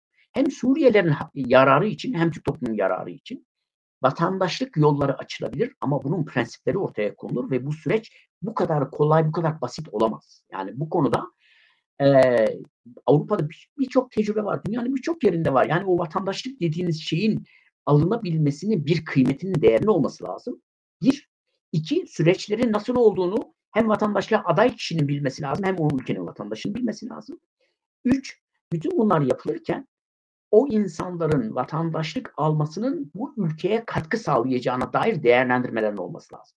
Şimdi bunlarla ilgili olarak müthiş bir şey var, e, muallaklık var ve en önemlisi şu, siz ülkeye bir anda milyonlarca mülteci almışsınız. Öyle ya da böyle. Şu karar, bu karar bilmem ne falan. Tamam, okey. Ama aldıktan sonra toplumun tedirginliği her geçen gün artıyor ve ben şunu söylüyorum, son dönemde Türkiye'de gördüğümüz bu anti-refüji, anti e, ne bileyim göçmen, mülteci partiler ya da siyasi söylemler aslında Türk devletinin Türk toplumunu yeterince tatmin edici, güven verici açıklamalar ya da uygulamalar yapmamasına kaynaklanıyor. Yani toplum tedirginse ve bu tedirginliği ortadan kalkmıyorsa e, popülist insanlara alan açılır. Bu her yerde böyledir. Ve Türkiye devletinin verdiği vatandaşlık da bu anlamda gerçekten büyük bir handikapa dönüşüyor. E, bunun üzerinde durmamız lazım. Açılan bir alan da yok bir yandan yani. Az önce kısaca söylediniz ama şimdi Erdoğan nihayetinde seçimleri kazandı ee, ve her ne kadar hani böyle bir e, nasıl ifade edelim politik düzlemde bunun karşılığının olduğunu anlamış olsak da Zafer Partisi'nin aldığı oy e, gerek Sinan Oğan'ın aldığı oy hani bağlamında bir karşılığının olduğunu anlasak da bu seçimleri kaybettirecek e, güçlü, güç güce sahip bir e, politik karşılık değil belli ki. E, bu da aslında bir noktada Erdoğan'ın mülteci politikası değişikliğe gitmemesi için bir sebep olabilir belki. Ya da mesela bu Tunus'la yapılan anlaşma gibi aslında Türkiye'nin örnek alındığı söylendi ama bilmiyorum hani hangisi hangisinin örneği birbirinin hani ya da bilmiyorum gelecek için mi örnek olacak. Herhalde ben, hani mesela şöyle bir şey olamaz mı? Türkiye bu kadar ekonomik olarak sıkışıkken var olanları da size yollamaya kalkalım e, gibisinden mesela İtalya ile falan hani ya da bilmiyorum belki Avrupa Birliği e, tümden böyle bir anlaşma size yollayalım denebilir herhalde. Niye olmasın ki? Nihayetinde Türk, Türk halkı her koşulda Erdoğan'a oy veriyor. Ama şöyle, ben şuna şöyle söyleyeyim. Ee, Türkiye ekonomisi tarihinin en büyük krizlerini yaşıyor. Hani e, muhalefetin basit bir söylemi vardı ya, tencere götürür iktidarı diye, götürmedi. Yani aslında tencere mülteciden daha önemli bir konuydu, götürmedi yani. Dolayısıyla hani ya mültecileri konuştuk ama olmadı, bence tek başına açıklamıyor. Yani diğer faktörler de götürmedi neticede. Muhalefetin kendi içindeki handikapları, hataları vesaire ama öyle ya da böyle haklısın. Bir taraftan bu seçimi belirleyen, domine eden bir konu oldu. Ama o kadar etkisiz olduğunu düşünmüyorum ben. Muhalefetin aldığı oyda e, ve muhalefetin söylemine de çok yansıdı. Bu sadece Sefer Partisi değil. Yani yani en sonunda Kılıçdaroğlu e, gidip Ümit Özdağ'la bir araya geldi. Hatta Ümit Özdağ'ın İçişleri Bakanı olacağından söz edildi. Şimdi o noktaya gelinen ilişkiler yaşandı. Muhalefette de şey, iktidar tarafında da enteresan bir şey oldu. Yeniden Refah Partisi ittifaka katıldığı gün açıklama yaptı. E, bizim e, e, temel talebimiz Suriyelilerin geri gönderilmesi. Yani onlar da aslında o söylemleri dile getirdiler. Herkes bunun farkında. Bence hükümet de bundan sonraki süreçte bu geri gönderme konusunda çalışacak. Ne kadar etkili olur onu bilmiyorum. Ama bence eğer Avrupa Birliği ile biz bu süreçte işbirliğine devam edeceksek, bu işbirliğinin bir kere bir ayağı bu mali kaynağın artırılması olmalı kesinlikle. İkinci ayağı Türkiye'den yılda belirli sayıda, anlaşmada var o, yaklaşık yılda yetmiş iki bin kişinin, Suriyelilerin ya da diğer mültecilerin Türkiye'den Avrupa Birliği üyelerine yerleştirilmesi planlanmıştı. Gerçekleşmedi. Bu saatten sonra gerçekleşeceğini beklemiyorum. Ama Türkiye bunun üzerine baskı yapmalı bir kere. Bu bile Türk toplumunda bir rahatlama sağlar. Üç, Suriye'nin içinde, Suriye'nin imarı için yeni bir konsolasyon oluşturulması gerekiyor. Bizim e, hükümetimizin ya da devletimizin Suriye devletiyle bir kere bir, önce uzlaşması gerekiyor. Ama o uzlaşmanın önemli bir parçası da şu olacak. Şimdi Türkiye diyor ki mesela Suriye'de biz biriket evler yapıyoruz. Şimdi biriket ev yapıyorsun, okul yapıyorsun, hastane yapıyorsun ama kime yapıyorsun? Öyle bir ülkeye yapıyorsun ki o ülkenin yönetiminin bundan haberi yok. Hatta buna muhalif de. Dolayısıyla bizim Avrupa Birliği, Türkiye, Suriye, Avrupa Birliği, Türkiye, İran, bu üçlü iki yönde ilerlememiz lazım. İran'da sınır güvenliğini konuşmamız lazım ki İran bunu bedavaya yapmaz, mutlaka para isteyecektir. Yani Türkiye'ye veriyorsunuz, bize niye vermiyorsunuz diyecektir. Gayet normal. Ee, Suriye ile de Suriye'nin imarı için çalışma yapmak lazım. Ya bu gönüllü geri dönüşle ilgili olarak hep şöyle bir konu geçiyor da ben şunu söylüyorum. Türkiye Lübnan'la karşılaştırılabilir mi? Asla karşılaştırılamaz. Lübnan tarihinin en rezil zamanını yaşıyor. Ekonomisi batmış, en son patlamadan sonra her şey daha kötü oldu vesaire. Suriye'de şey Lübnan'da Suriyeliler var yaklaşık bir milyon. Geldikleri günden itibaren Lübnan hükümeti dedi ki biz sizi istemiyoruz. Uyum politikası yapmayacağız. Çalışma hakkı yok, okuma hakkı yok, dolaşım hakkı yok, hiçbir şey yok. Sefil bir biçimde yaşıyorlar. Ya buna rağmen üstelik Lübnan hükümetiyle Suriye hükümeti arasında bir sorun da yok. Ama oradaki Suriyeliler E, Suriye'ye dönmüyorlar. Bu ile daha tercih edilen bir hayat oluyor. Hele Türkiye'dekiyle asla bunu karşılaştırmasın. Dolayısıyla bu gönüllü geri dönüş hikayesi değil, hakikaten bir hikaye. Ben zorla göndereceğim noktasına gelirseniz bunun da uygulanabilir olduğunu düşünmüyorum ben. Yani uluslararası hukuk kısmına girmiyorum bile yani. E, hatta Avrupa Birliği'nin de buna karşı çıkacağını bile düşünmüyorum. Yani biraz mızırdanmalar olur. Birkaç tane şey dernekten, işte ne bileyim aktivistlerden falan şeyler olur ama o kadar. Devlet düzeyinde bir yansıması olmaz. Çünkü devlet ağzını açtığında bizimki diyecek ki o zaman al diyecek. Girmezler o topa yani. O iş görmemesinden gelirler. Kısa bir süre önce gemi battı. beş yüz kişi öldü. Ya haber bile olmadı ya. Yani bu kadar acımasız bir noktaya geldi herkes mülteciler konusunda. Dolayısıyla Türkiye bu konuda sert bir şey uygularsa buna Avrupa'dan çok tepki geleceğini beklemiyorum ben. Ama bunun bile çözüm getireceğini düşünmüyorum. Yani dolayısıyla e, bizim Avrupa Birliği ile ilgili yapacağımız çalışmalarda Suriye'nin bir an önce imar edilmesi, oradan gelecek baskının biraz daha hafifletilmesi lazım. Oradan yeni akımlar gelebilir. Bunu çok göz ardı ediyoruz. Hala yeni akımlar gelme riski var. İran'la anlaşma şart. Oradan gelen düzensiz göçmenleri engellememiz lazım. Çünkü Türkiye'de Suriyelilere yönelik tepkiler Suriyelilerden kaynaklanmadı aslında. Daha çok e, yalnız erkek grupları, Pakistan'dan, Afganistan'dan gelen yalnız erkek gruplarından kaynaklandı. Bunu da göz ardı etmeyelim.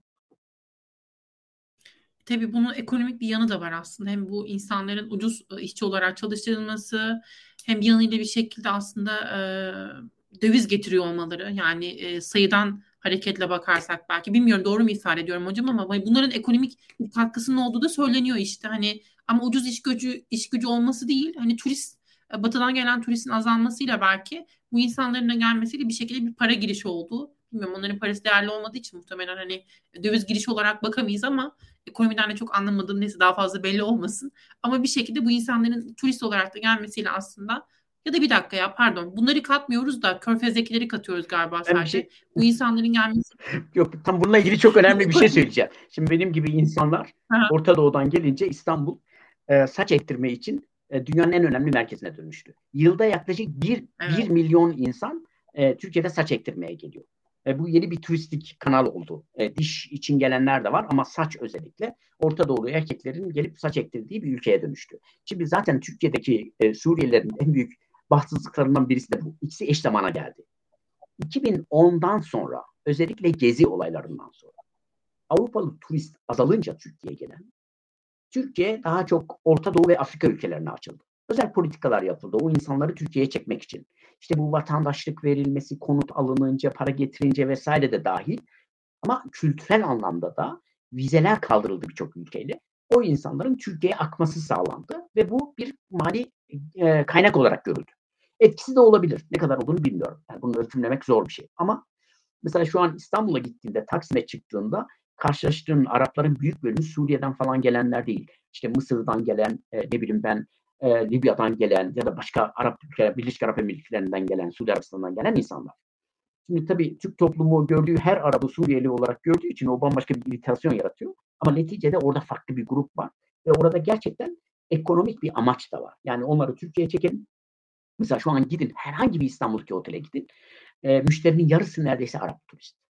Ve yani bu artık olmasa da e, dönüştürülemeyecek gibi. Yani otelcilerle konuştuğumuzda yapacak bir şey yok diyorlar. Onlara hizmet veriyoruz diyorlar. Eski Avrupalı turist çekildi, bunlara veriyoruz diyorlar. Şimdi bu bir bölüm.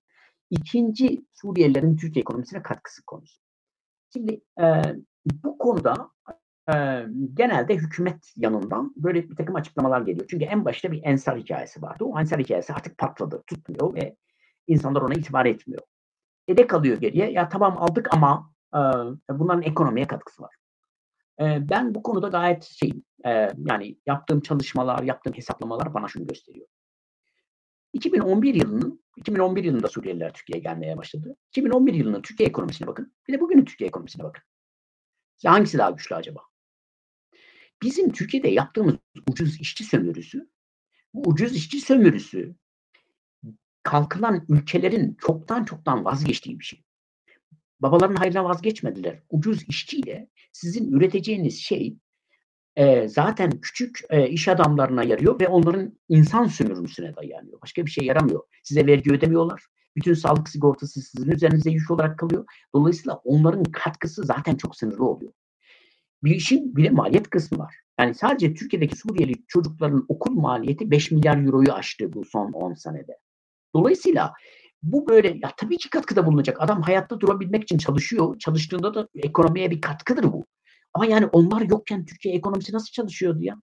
ya nasıl çalışıyor? Yok muydu? Kimse çalışmıyor mu? Ha, bir şey daha var. Ucuz iş gücü Türkiye'deki işsizliği parlatıyor. Yani, e, yoğunlaştırıyor. Sebebi de şu. Hakikaten bir yerde de insanlar iş beğenmemeye başlıyor. Çünkü hocam o zaman bu hikmet yani bu hani politik olarak katkısı yok, ekonomik olarak katkısı yok nedir bu ısrar hani çaresizlik, geri gönderilmeyecek? Çaresizlik başka bir şey değil mi? Yanlış yapılan bir şeyi ama şöyle şöyle. Bir de sahip çıkılıyor. Doğru ama bak şimdi madde bir e, inanılmaz yanlışlar yapıldı. O yanlışı açıklayamıyorlar.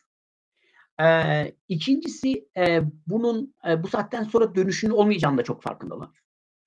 E, ve Türkiye'deki eğitim politikası, mesela çok basit bir şey söyleyeyim. Ee, Türkiye'de eğitim politikası e, vahim bir politika. Özür dilerim. Ben bazı sektörlerin işine yaradığı için tutuyor olabilirler mi? Evet. Hani ekonominin genel e, durumu için değil ama mesela inşaat sektörü bilmiyorum. Hani ya da tarım da mesela. Hani sadece bu sektörlerin içine yaradığı için olabilir mi bu e, söylenme değişikliğinin türlü olmaması? Ben, ben buna hiçbir zaman katılmıyorum. Hiçbir zaman da katılmayacağım. Çünkü tekrar ediyorum iki bin on bir yılının Türkiye ekonomisine bakın. Suriyeli yok, Afgan yok. Ama yani Türkiye'nin ekonomisi var. Bu bu kadar basit bir şey değil. Ucuz insan emeği üzerine inşa edilen bir ekonomi sürdürülebilir bir ekonomi değil. Ve oradan elde edeceğin gelir de zaten kısıtlı bir gelir. Ve onun maliyeti ve riskleri daha yüksek. Şu an Türkiye'nin demokrasi tehdidi altında. Sırf bu tartışmalardan dolayı. Böyle akın akın ırkçılık geliyor. Her kesimden, sağından, solundan, tepesinden, altından yani. Ee, hani bu mülteciye yönelik sempati vesaire boş verin. Nefret etmesinler teşekkür ediyorsunuz insanlara yani. Hani o noktaya geldik. Ve bütün bunlar demokrasinin temelini çürüten şeyler. Dolayısıyla burada e, mültecinin getirisini sadece ekonomik e, e, kayıt dışı çalışarak küçük ve orta işletmelere gelir sağlayarak yaptığı katkı senin e, bütün ekonominin içinde çok anlamsız bir şey parça. Dolayısıyla bunun çok önemli bir şey olduğunu düşünmüyorum. Türkiye'deki Suriyelilerin çalışıyor olmasının çok büyük bir katkısı var. Nedir o biliyor musun? Türkiye'de yaklaşık bir milyon Suriyeli çalışıyor. Eğer çalışmasalardı Türk devletinin onlara finansman sağlaması gerekirdi yaşamaları için, yaşayabilmeleri için. Ha, onlar kendi ayakları üzerinde duruyorlar. Bu da gayet iyi bir şey, gayet doğru bir şey. Ama bunu daha fazla güzellenecek bir tarafı yok. Onu söylemeye çalışıyorum. Yani e, bizde eğitim sisteminde de bir takım sıkıntılar buna yol açtı. Son dönemdeki eğitim sistemi ara eleman ihtiyacını üretebilecek bir eğitim sisteminden çıktı. Herkes üniversiteye gidiyor.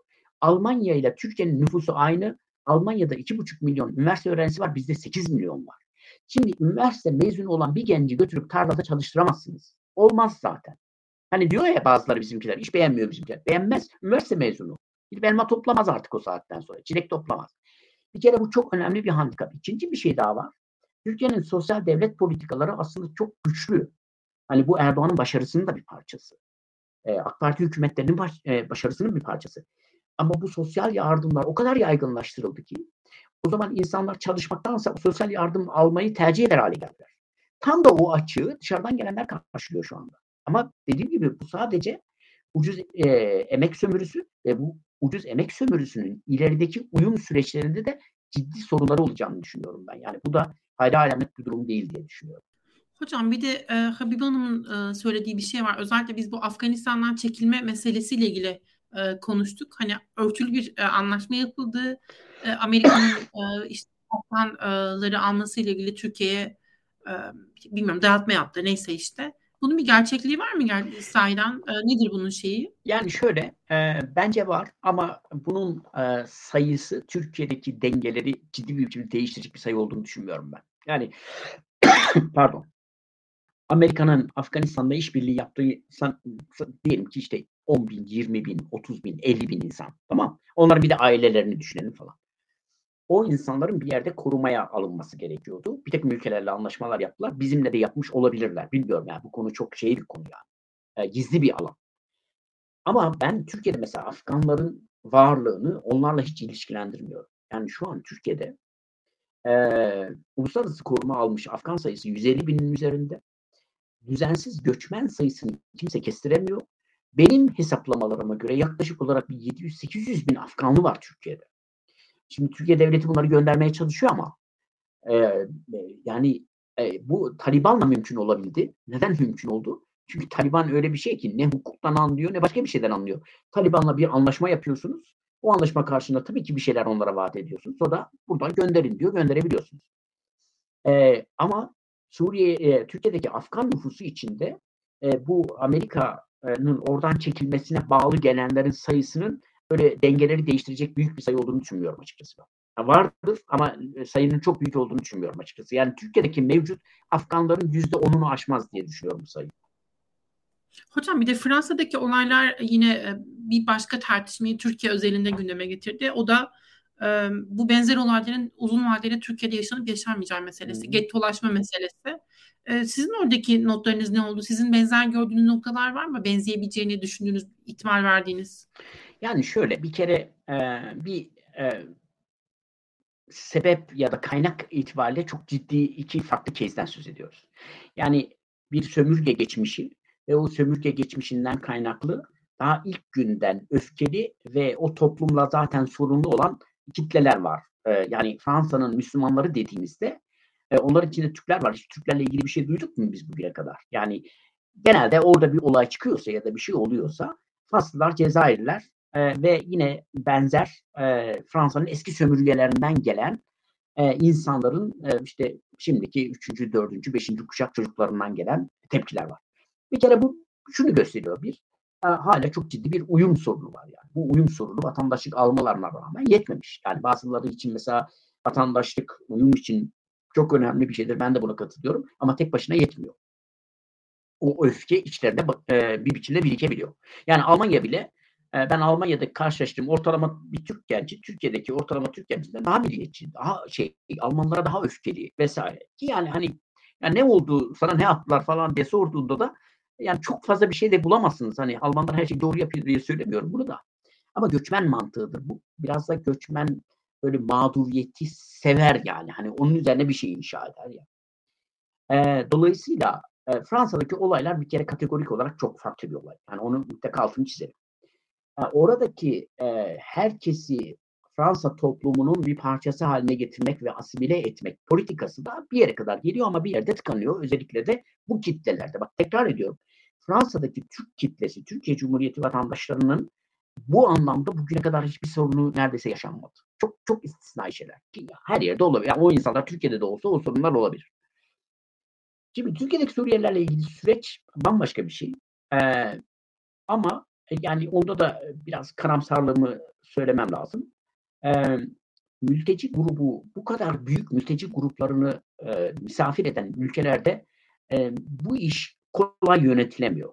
Yani göçmen aldığınızda bile hani az önce konuştuk ya, ya en nitelikliler başvuruyor, vizesini reddediyor. Hani gelse sende, sana ne zararı olur diye soruyoruz ya biz. Yani sana katkısı olur bunun.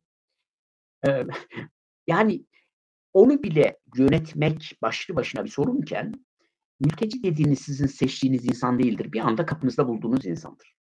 Dolayısıyla o insanla ilgili güvenlik kaygılarınız vardır. Yeterince denetleyemezsiniz. Ama en önemli sorun şu, özellikle Türkiye'dekiler bağlamında söylüyorum. Sayılar çok yüksek. Sayı çok yüksek olunca şöyle bir şey çıkıyor. Bir bir kere yerel toplum ürküyor bunlardan.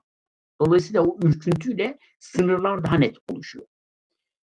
Onlar bizler ikilemi hemen kendisini belli ediyor.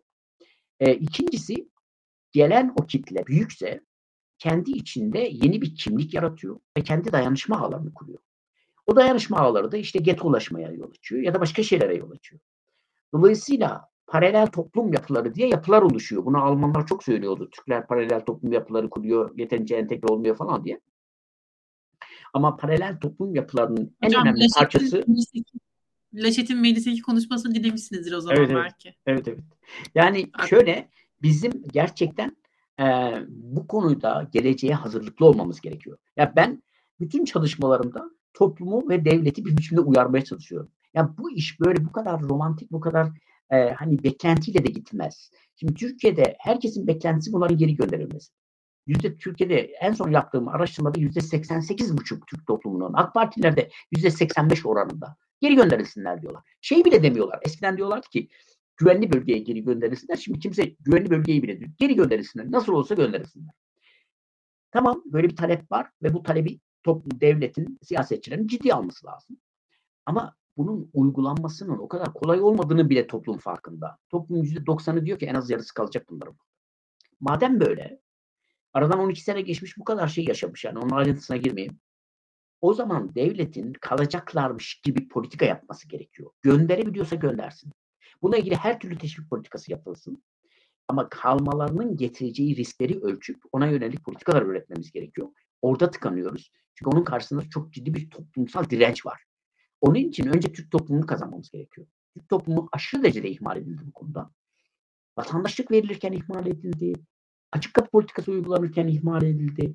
Türkiye'nin her tarafının istedikleri gibi dağılırken ihmal edildi. Dolayısıyla Türk toplumu kendini bu anlamda mağdur görüyor. Onlara gelen her yardım bir başka sıkıntı yaratıyor. Ama eğer bir devletse ve bir devletin vizyonu varsa geleceğe yönelik önlemlerini alması gerekiyor. E, hep verdiğim bir örnek ama buraya çok oturacağı için mutlaka söylemem lazım. Bilmiyorum ne kadar zamanımız kaldı. E, yoksa artık dükkan açık mı, sonuna kadar mı gidiyoruz? Yani, önceki konuklarda çünkü süreler vardı ama bunu söylemem lazım. Baya. Şimdi Kanada dünyanın en tipik göçmen ülkelerinden birisi. Yılda üç yüz elli bin civarında göçmen alıyor. Göçmen alış şekli belli işte. Herkes başvuruyor.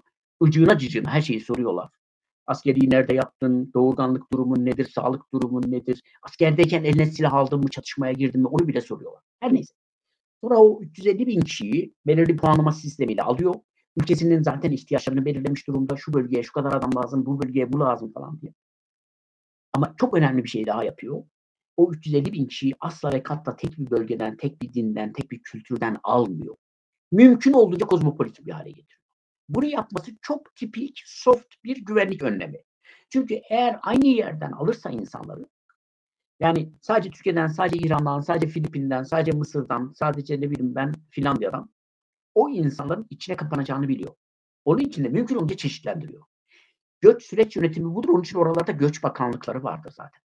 Ama bizdeki durum böyle bir durum değil. Bizim bir şeyi seçme, yönetme şansımız yoktu. Yani ben bugün Kanada'ya başvurayım, hani iki yabancı dilim var, söylemesi ayıptır profesörüm. Ee, yüz, yüzde doksan ihtimalle reddedilirim. Yani adam diyor ki ya bu yaştan sonra ben ne yapacağım bunu? Tamam mı?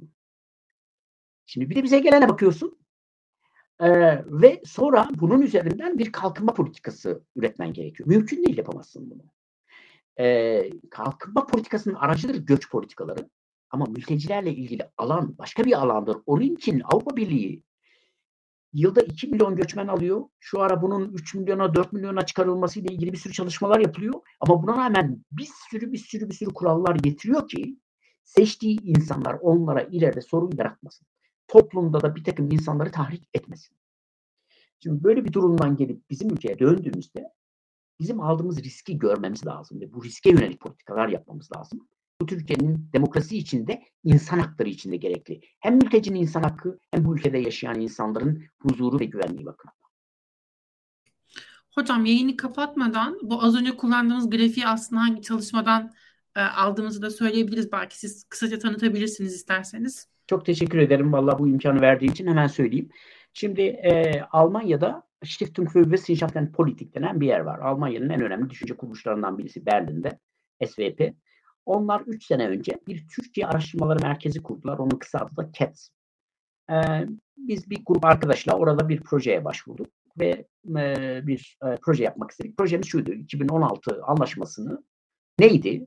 Avrupa Birliği bundan ne anladı? Avrupa tarafı ve Türkiye tarafı bundan ne anladı? Ve nasıl bir noktaya geldik? Bundan sonra ne yapılmalı? Aslında bugünlerde çalışılan, yani tartışılan konulara çok uygun düştü. Bu çalışmamız yeni yayınlandı. İ K V tarafından yayınlandı. Sağ olsunlar onlardan. Ee, beş kişilik bir araştırma grubumuz vardı. Ee, içinde bir Alman'ın, bir İspanyol'un ve üç Türk'ün olduğu bir araştırma grubu. Ve yeni yayınladık bunu. Ee, yetmiş kişiyle görüştük. Bu yetmiş kişi karar vericiler ve çok önemli yerlerde olan diplomatlar, politikacılar, S T K temsilcileri. Ee, yirmisi Türkiye'den, ellisi Almanya, şeyden, Avrupa'dan olmak üzere. Onunla ilgili bir rapor hazırladık. Az önce gösterdiğim grafikteki o on tane noktada yine bu çalışmanın bir parçası. Biz bu anlaşmanın Avrupa Birliği tarafından çok araçsallaştırıldığını düşünüyoruz. Ve bu anlaşmanın sadece para vermeye döndüğünü, ama Türkiye-Avrupa Birliği arasında gerçek anlamda bir işbirliği için aslında iyi bir alan olduğunu söylüyoruz. Ama şu anki haliyle bu model Türkiye'yi Avrupa Birliği'ne yakınlaştırmaz, uzaklaştırır. Bu transactional denilen, sadece işte alver politikası denilen bir politikanın aracı haline gelir bu. Dolayısıyla bununla ilgili olarak görüşlerimizi ifade ettik. Ee, iki gün sonra web'te de yayınlanacak. Dolayısıyla eğer bu konuya ilgi gösterenler olursa memnuniyetle buna bakabilirler. Ee, İngilizce şimdilik raporumuz. Ee, inşallah yakın zamanda bir de Türkçe'ye de çevireceğiz. Ee, böylece Türk okuyucular da rahatlıkla okuyabilsinler diye. Ama e, teşekkür ediyorum bu imkanı verdiğin için. Oldu. Estağfurullah hocam. Asıl ben teşekkür ederim. Bizimle paylaştığınız için değerli yorumlarınızı istifade ettik gerçekten. Çok teşekkürler.